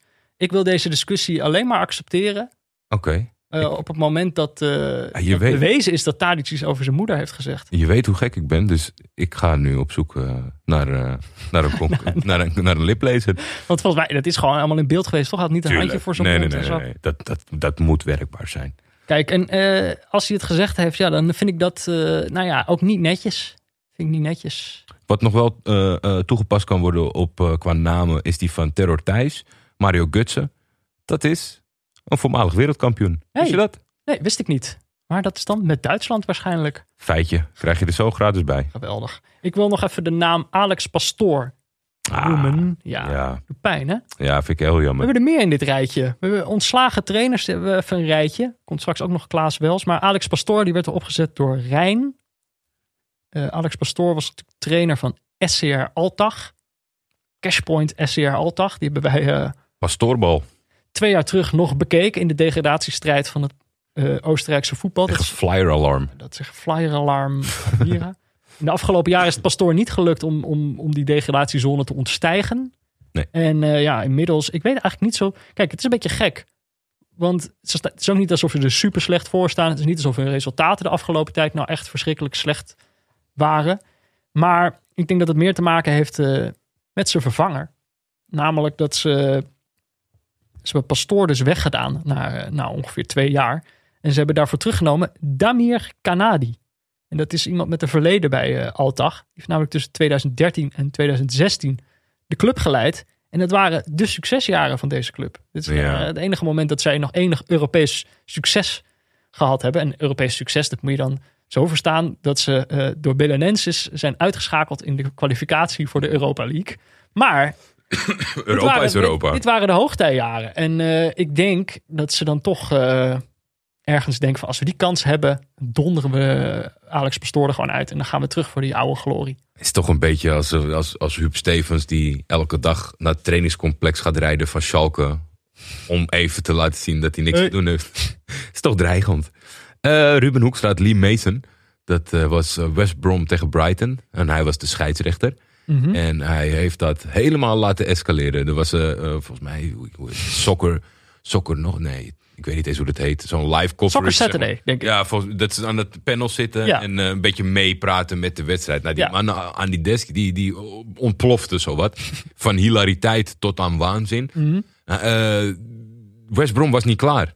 Om, tenminste, maar Lewis Dunk, die de vrije trap ging nemen namens Brighton, die zei, ref, can I take it? En hij zei, ja, zo'n fluitje. Toen draaide hij zich om. Toen zag hij, oh shit, ze zijn helemaal niet klaar. Toen fluitte hij nog een keer. Oh, En toen gaf hij eh, het doelpunt. Toen zei ze bij de VAR, ja, nee, dat kan niet echt. Toen heeft hij hem omgedraaid. En toen heeft hij hem nog een keer omgedraaid. En uiteindelijk hebben ze aangegeven van dat hij... eh, hij heeft twee keer gefloten. De reden dat hij het had afgekeurd was omdat hij zogezegd niet had gefloten. Dus het was echt één totale puinhoop. En het duurde maar. En hij draaide en hij wisselde. En Brighton ging door een emotionele rollercoaster. En het was echt, echt wel... Ik denk het voorbeeld van tot op heden misschien wel van het allerslechtste gebruik van de VAR. Want je kan het verkeerd interpreteren. Je kan het Ja. niet inzetten. Weet je, altijd enkelvoudig qua foute beslissing. Maar dit was gewoon keer op keer op keer ging het fout. En die communicatie tussen die VAR en die gozer op het veld. Het was het is ook echt gewoon... een drama. Engelse scheidsrechters zijn echt eh, van een ongekend laag niveau. Daar heb je echt een stel prutsers erbij zitten. In Nederland zitten we dan ook weer over... Makkeli heeft dit verkeerd gedaan. Of eh, Nijhuis die natuurlijk genoeg, eh, genoeg gezeik over zich heen krijgt. Maar ik denk dat ze allemaal echt nog veel beter... dan het gezeik dat je af en toe ziet bij, in de Premier League. Daar is het niveau gewoon echt lager. Ja. Die zijn echt nog veel radelozer met wat ze aan het doen zijn op het veld. Heb jij een mening over eh, Piet Veldhuizen? Nee. Iemand heeft zijn, eh, de hond van Piet Veldhuizen erop gezet. En ik weet wel dat Heeft hij een hond? hij heeft een hond. Ik dacht dat hij van de kooikarpers was. Ook. ook. Toch die foto dat hij in zijn eigen vijver staat met de kooikarper in zijn hand. Groot dierenliefhebber, Piet. Maar eh, het punt is... ehm, Wat is er met zijn hond? Nou, ik weet niet of hij hem nog heeft. Ik weet ook niet. Maar ik, ik, je moet dan echt naar de bron toe om daarachter te komen. Dus voor eh Koen Cornelissen, dat kan ik niet op zo'n korte termijn uitsluiten. Maar waarom zet Koen de hond erop dan? Omdat toen Piet in het buitenland voetbalde, eh, had hij zijn hond niet meegenomen. Maar daar ging hij dan vaak mee skypen. Oh. Maar er is dus nu een probleem eh, dat Fortuna Sittard... de eerste keeper is geblesseerd. Ja. Het was eerst Keuzelev. Ja. Dat werd Yannick van Os. En die is geblesseerd geraakt. En toen waren ze bezig met het verkopen van Keuzelev. Ja. Dus dat zouden ze eigenlijk zonder keeper, alleen een jeugdkeeper. Wat ze hebben gedaan is Piet Veldhuizen bellen. Maar die heeft volgens mij 90 minuten in de afgelopen zes jaar gekiept. Piet Veldhuizen skypen. Ja, dus eh, eh, Piet, neem je hond mee, kom naar, kom naar Limburg. ja, maar ik heb lang niet gekiept. En dat geeft niet. Oké, dus Piet eh, gaat daar onder de lat staan. Ziet er niet al te fit uit. Eh, heeft in de, voor, eh, in de warming-up eh, last van zijn liezen. Wat niet gek is als je ineens keihard gaat uittrappen... terwijl je dat al vier jaar niet doet. En na 23 minuten is daar de definitieve knak in een van de hamstrings. Oh jee. En hij moet eraf. Maar wat ik gewoon niet begrijp. En ik weet. misschien, misschien luistert hij nog wel. Vroeger luisterde hij wel eens de trainer van Fortuna Sittard. Mhm. Ik begrijp oprecht niet de afweging. Want Keuzelef is nog niet verkocht. Ik snap dat je in een noodsituatie zit. Ik snap dat je moet handelen. Maar zolang die gozer de deur niet is uitgevlogen... kun je toch beter je oude keeper... die gozer heeft drie jaar op doel gestaan. Zet Ja. die er dan eventjes in? Of is het dan zo onbespreekbaar? Hij zat ook op de bank, want hij viel in voor Veldhuizen. Ik dacht, Keuzelev is al weg. Er is alleen nog Veldhuizen. Dan snap ik het. Ja. Want er werd bij onze vrienden van de NOS eh, vandaag over gedaan... van er zijn toch veel betere keepers in Nederland... en neem je toch een betere keeper. Je kan toch nu niet kopen? Het is nu gebeurd. Ja. Die Japan heeft een andere transfermarkt. Dus de, de, de- daar was niks voor in te brengen. Moet het transfervrij? Zeiden zij. Ja, je kan beter eh, nog vragen of Michel Vorm niet zin had in nog een paar weken. Ja. Die heeft langer fit getraind. ja, ik zou het niet weten. Een rare situatie. Ik heb, het is mij helemaal, het is helemaal langs mij heen Ja, maar de, de, de kans bestaat eh, als, eh, als die Van Os niet snel wordt opgelapt. Dat ze, dat ze niks hebben. Als Keuzelev alsnog vertrekt en Veldhuis is nu geblesseerd. Dan krijg je een, een jeugdkeeper erop.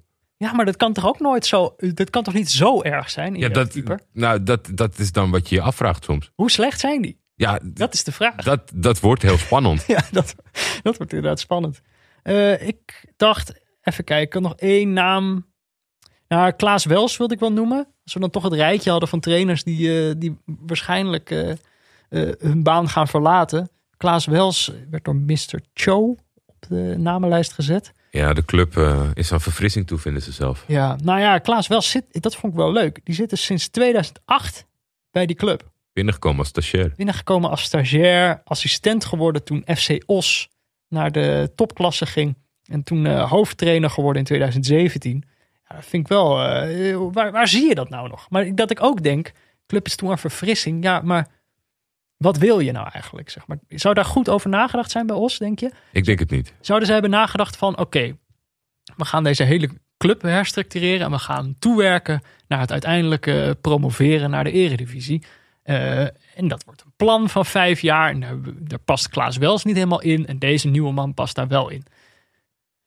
Ik snap zeg maar niet, als dat niet het geval is. Dat is zeker niet het geval. Als dat niet het geval is. Toch even bij die hypothetische situatie blijven. Ehm, laat die gast dan gewoon zitten, man. Het is een clubman. Die heeft al eh, sinds 2008 is hij ermee bezig. Wat, wat, is, wat zou dan het probleem zijn? Ja, ik ben het Doe helemaal verfrissing. Ja, maar wat ga je dan doen? Ga je dan op dezelfde plek eindigen in Ja, de maar de- deze man die verricht echt een soort van klein mirakel daar. Met geen geld en eh, leuk uitdagen, een keer een, een play-off meegemaakt. Het is echt gewoon... En dat je dan... Maar dat is altijd die verdomde voetballerij. Dat je, dat je dan niet kan beseffen wat een wonder er plaatsvindt. Ja. Dat je dat als soort van... Als het dan Ja, ze nemen het voor lief. Ze nemen Wels met- voor lief. Meteen, maar meteen voor lief van, oh ja, nee, maar wij zijn toppers, wij zijn uitdagen van de top. Nee, dat ben je helemaal niet. Die man zorgt ervoor dat je enigszins recht van spreken hebt in die competitie. Ja. Maar ja, we gaan het zien. eh, we gaan het zien. Eh Wil jij nog een naam noemen? Loekie de Leeuw komt terug rondom het EK. Dus Ja. daar zullen we ook eh, gezien, eh daar zullen we mee geconfronteerd worden, Vincent. Ik, ik zat te denken, hij is al 17 jaar van televisie. Ja, die is niet fit meer. Die hamstrings... Nee, maar dat, ik, ik wou net tegen jou zeggen, Lucie de Leeuw leuk, maar ik, betwijfel of ja, Lucie de Leeuw ooit in leven Jawel, Ja? tuurlijk wel. Ja, ja, ja.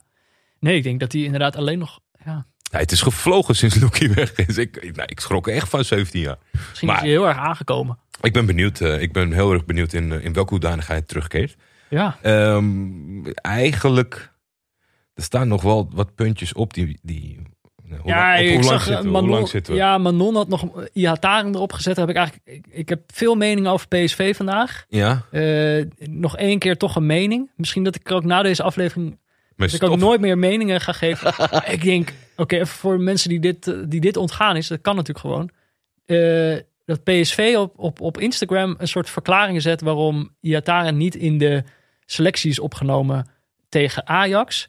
Eh, en daarin wordt dan gezegd dat Iataren rommelt natuurlijk al veel langer ro- rondom hem. Dat hem meerdere kansen zijn geboden om, zeg maar, een volwaardige profspeler te worden in de selectie. En dat hij die kansen niet heeft aangegrepen. En dat het bericht eh, wordt gesteund door de selectie, door de staf. En eh, het, is toch, ik, ik- het is toch absurd dat je als club en als selectie en als staf een jongen van 19 zo publiekelijk voor lul zet. Ik snap wel dat hij voor je werkt en dat je hem goed salaris betaalt en dat je energie inzet. Zeg gewoon dat hij geblesseerd is of zo. Echt, Waarom moet hij zo publiekelijk eh geschandpaald worden? Dat is absurd? het is echt een hele, hele rare beslissing. En, en het, het, is, het is ook wel volgens mij dat, dat clubben, eh, clubben, clubs in, in, in nood... die in die situaties zitten waarin ze er niet uitkomen met spelers zoals ze dat zelf willen... gekke sprongen maken. Want dit is natuurlijk ook weer gewoon perfect toch voor Mino Raiola. Zijn zakenwaarnemer. En Mm. waar heel veel kritiek op is. En ook rondom Ajax met Brobby. En dat, maar die gasten, die clubs maken elke keer die fouten. Waardoor hij nu vanochtend een rondje kan bellen langs de kranten. En zeggen, nou dit vond ik wel heel PSV onwaardig. Dit is wel een hele rare... Ja, maar is het ook? Is het ook? Dit is toch, zo ga je toch niet. Ik bedoel, ik, als de speler is van 28, van mijn leeftijd, vind ik, dan, dan kan ik het beter begrijpen. Deze gast is 19. Het is gewoon echt, echt een, een, een, een hele verkeerde eh, poging, denk ik, tot rust te creëren. Want je weet, waar is Mo, waar is Mo, waar is Mo. Alle Ja. mensen willen erover Ja, maar spreken. gewoon, hij is niet fit. Ja, precies. Maar nu denk ik dat je dan zoiets denkt van, weet je, we maken een statement. Dan weet iedereen waar, hoe, waar het, eh, hoe het er naartoe Ja, en dan hopen dat het bij hem iets losmaakt of zo. Ja, of Dat dat, het, dat eh, eromheen wat rustiger wordt aan je mediakanalen. Maar dat, ja, dat pakt natuurlijk totaal averechts uit. Maar het is, eh, het is je wel echt zonde. Maar ik, ik was een beetje in de veronderstelling dat hij in de exact dezelfde situatie als Bobby zat met dat aflopende contract. Maar dat is pas het jaar daarop. Dus je krijgt zo meteen nog een hele vervelende periode. Dat hij wil weg, PSV wil van hem af. Een club moet dan toch gaan betalen voor dat laatste jaar. Ja. Hij heeft dan dit seizoen amper gespeeld. Of hoeveel, gespeeld. hoeveel ga je ook betalen? Want je hebt zelf al op Ja, Instagram eh, gezegd dat je hem niet, toch niet wil. Nee, precies. En dan gaat iemand komen, nou doe maar voor een miljoentje. Zeg je, Ja. nee, ik wil tien. Wel heel waar, hij is heel goed. Ja, Ja. maar je wil hem toch niet? Ja, Het is echt, ik snap de move eh, niet. een vlek waarin eh, nog heel veel gevreven gaat worden, jammer genoeg. En het, is, het zou gewoon fijn zijn als die jongen, want het is nu, bij PSV kan dat toch niet meer. Moet er wel heel gek lopen, wil dat... eh Ja, ik kan me dat ook niet voorstellen. Shout-out Arno Vermeulen. Ik vind dat- hij, had, hij had het erover dat misschien... eh, eh, eh, hij heeft al twee keer de suggestie gewekt dat het niet gek zou zijn dat als Schmid misschien vertrekt. Maar dan nog. Ja, dat zou kunnen. Dat dan nog. Dat, dat is wel denk ik de enige optie. Ja, dan, dan, Dat is de enige optie om kan dit je nog te redden. lijmen of zo. Maar, ja, want dan kan je echt een nieuwe maar kans. eh, dat, dat er expliciet wordt gezegd dat zo'n bericht wordt gesteund door de selectie. Ik snap wel dat de selectie zo... Als, ik weet niet precies wat er gebeurd is. Ik snap wel dat zij zoiets hebben van... Ja, Mo, kom op, gedraag je even, doe even normaal. Of het is ook terecht dat die berispt wordt. Maar ja, moet hij dan terugkomen en dan zeggen... Ja, dankzij jullie stond dat bericht. ben ik gewoon... Nou ja, ik moet... Oh, het ik was denk mij dat, even ontgaan dat er ook een eh, handtekening van de selectie onder Nee, geen handtekening. Jezus. Maar ze werden wel genoemd van dat het gesteund werd. Geloof ik. Nee. Ja, ik moet, ik moet denk ik, ik denk dat we de namenlijst moeten afsluiten voordat ik eh, me, vreselijk ga vergalopperen. Oké, maar dan- dan moet ik- in iedere discussie aan het mengen ben. Eh, ja, oké. Boerak Yilmaz stond erop. Ik weet niet Nou, waarom. Liel mist hem. Vond de gaf hem aan. Dat Nou, is ja. hetgene waarom Liel eh, Denk ik ook. nu hapert. Dus dat, eh, ik wil Boerak altijd even noemen. En dan zit er nog wel gewoon wat... eh, maar dat, we zijn nu te lang. We zijn Ja, te we lang. zijn te lang. We hebben We komen- ge- genoeg meningen gehad. Komen er allemaal nog wel op terug. Ja, wij hadden al aangegeven hè, dat, eh, met die boycott. Want Ronald de Boer wordt veel genoemd. Hij heeft eh, bij Goedemorgen Eredivisie het een en ander gezegd. Dat wordt toch altijd... Maar Ronald de Boer is ook niet het probleem, snap je? Nee, heel goed gezegd ook. Ronald Boer is niet het probleem. Eh, maar ja, we zijn al te lang.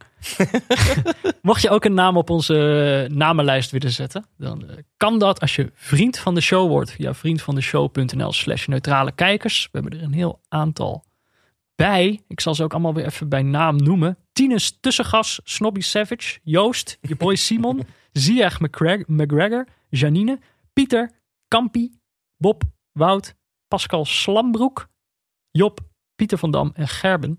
Eh, ja, een privilege dat ook al deze nieuwe vrienden van de show hebben, is dat ze de exclusieve bonusaflevering over de Super League kunnen luisteren. Zeker. En, eh, en toekomstige bonusafleveringen. En mocht dat dus niet werken, eh, laat het even weten eh, op support.vriendvandeshow.nl. Zij kunnen je helpen. Ik had nog één aanmerking voor de aankomende weken met betrekking tot de, tot de namenlijst.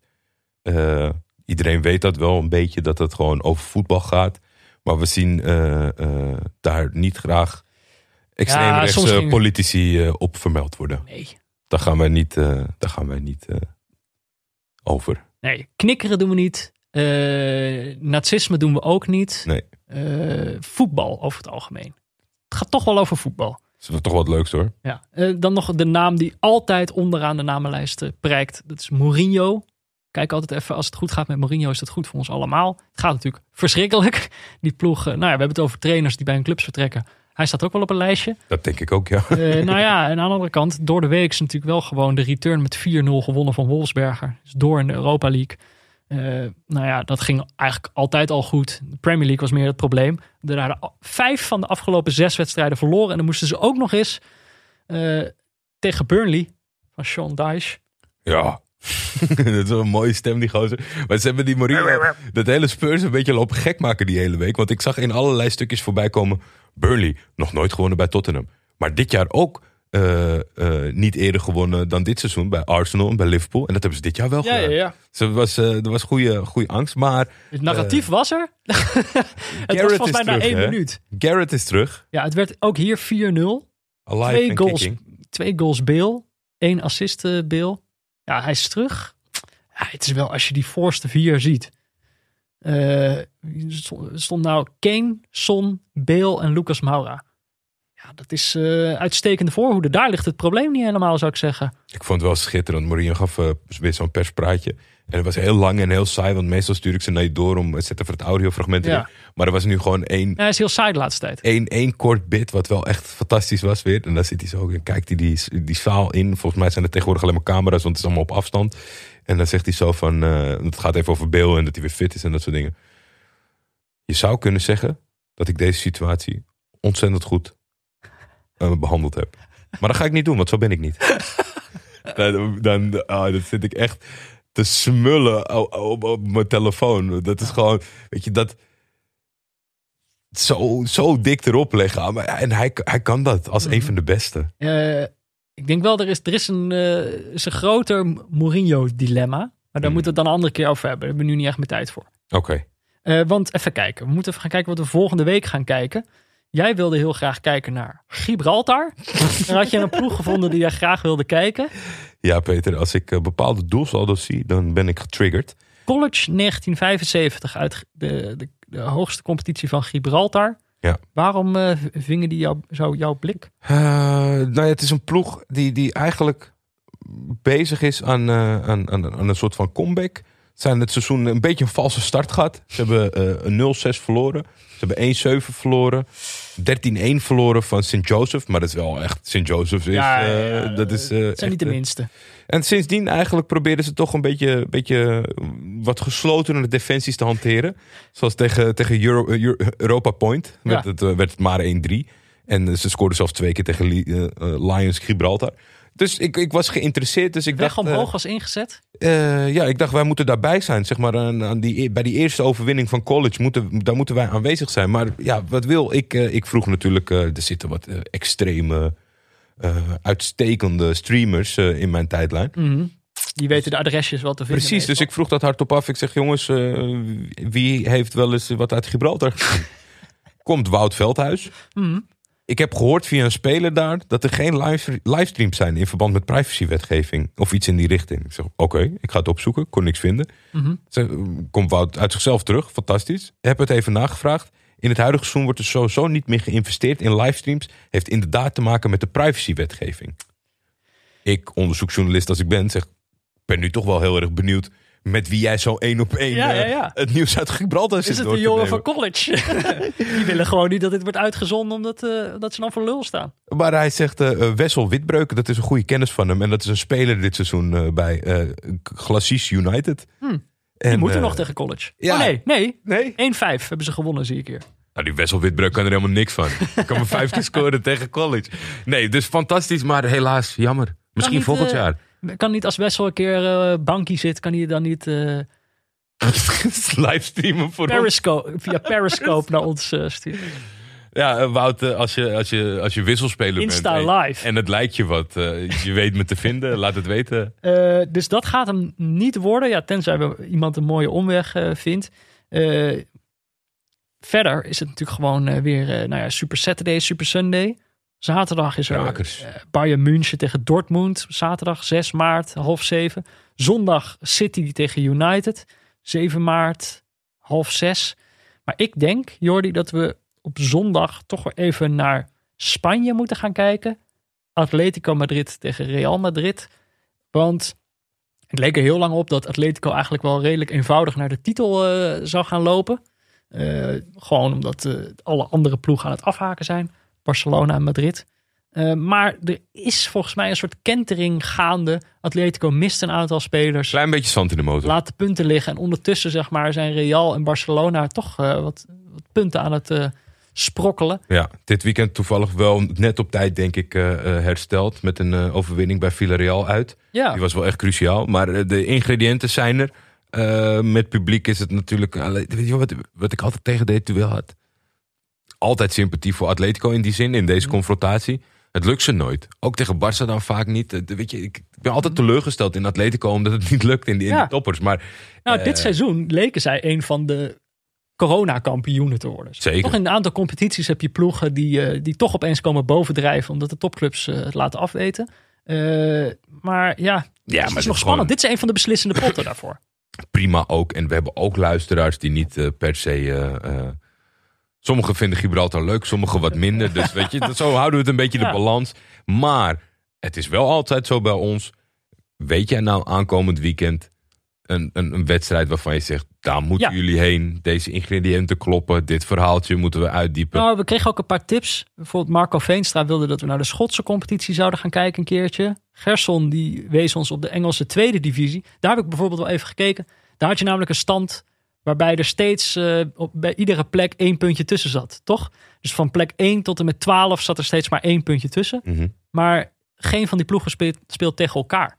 Dus ze spelen allemaal tegen de onderste Oh, zo, regionen. ja. Dus ik denk dat moeten we dan bewaren voordat we een keer een mooie confrontatie hebben tussen een van die twee ploegen. Eh, en Snobby Savage, nieuwe luisteraar, die wilde dat we toch graag naar de MLS een keer zouden gaan kijken. Ja, moet ik, jou wel, moet ik jou wel vertellen dat deze drie tips... dat zijn geen tips voor ons om een wedstrijd naar te kijken. Dat zijn tips voor de Super League update. Eh, ja, tuurlijk. Maar dat... is allemaal een beetje. eh, Ik bedoel, dat kunnen we natuurlijk combineren. Dus in zeg maar in onze bonusafleveringen kunnen we kijken. Dan gaan we geen wedstrijd kijken. Dan kijken we alleen maar even naar de competitie. Ja, wat zou interessant kunnen zijn. Eh, maar, dus die competities komen misschien nog wel aan bod. Eh, mocht je naar deze aflevering denken, ik wil graag Almere City zien. Die spelen woensdag alweer. Volgens mij een inhaalwedstrijd tegen Volendam. Ja. Zaterdagmiddag tegen Excelsior. Cambuur, die spelen vrijdag om 9 uur tegen Telstar. De Witte Leeuwen. De Witte Leeuwen. Eh, nou, voordat we afsluiten, heel eventjes nog naar Portugal, de lagere divisies.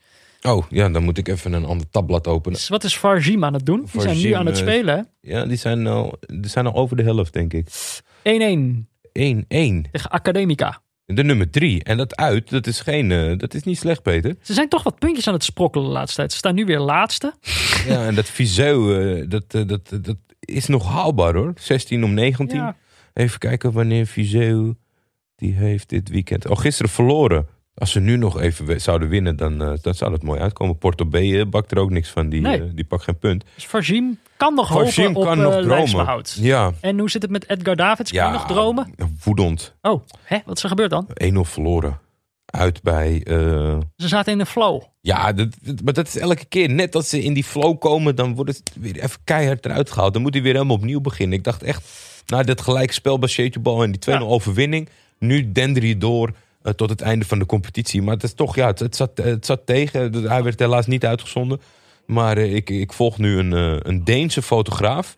Die alle wedstrijden van foto's voorziet. Van, ik, Zo krijg je toch nog wat mee. ik, zou, zou jij het raar vinden? Ik wilde die man dus op, op Insta een DM sturen van... Nee, tuurlijk, nee, tuurlijk is dat niet raar. Wat, wat, Hangt er vanaf wat je stuurt natuurlijk. Nou ja, Je moet niet over zijn moeder beginnen. nee, maar ik wou gewoon zeggen, vertel, ik ben heel erg benieuwd naar uw vrouw. U bent, u bent Deens, u bent een sportfotograaf. Ja, En u verslaat alleen Olla Nensens. ja. En als het dan in de regio een atletiekwedstrijd is. Ik, ik, ik was gewoon benieuwd. Wie betaalt dat? Maar hij heeft nog niet geantwoord. Ik heb het nog niet gestuurd, maar jij zegt gewoon doen. Tuurlijk. Nou, ben kom ik volgende week op ben terug. benieuwd wat het antwoord is. En eh, anders gaan we... Met, ik bedoel, als, het, eh, als het er leuk is, dan kunnen we ook met hem bellen. dat lijkt me wel leuk. Eh, nou, tot zover. Neutrale Kijkers is mede mogelijk gemaakt door Dag en Nacht Media. De hoofdsponsor op de borst is Auto.nl. Muziek is Tachanka van Leon Lischner en Friends. En een adaptatie daarvan van Studio Cloak. De gegenpressing jingle is van Laurens Collet. En de motivational talk was van Pieter Zwart. Mm, de artwork is van Barry Pirovano. Wil je meepraten? Dat kan. Je kan ons volgen op Twitter via buurtvader of @devef. Je kan ons mailen op neutralekijkers@gmail.com of je kan ons een berichtje sturen via vriendvandeshow.nl slash neutralekijkers. En verder, eh, houd afstand. Blijf neutraal. Hou je ook nog even aan de avondklok. Bezoekregeling, de hele. Eh, en, eh, volgende week zijn we er weer. Tot dan, Jordi. Tot dan, Peter.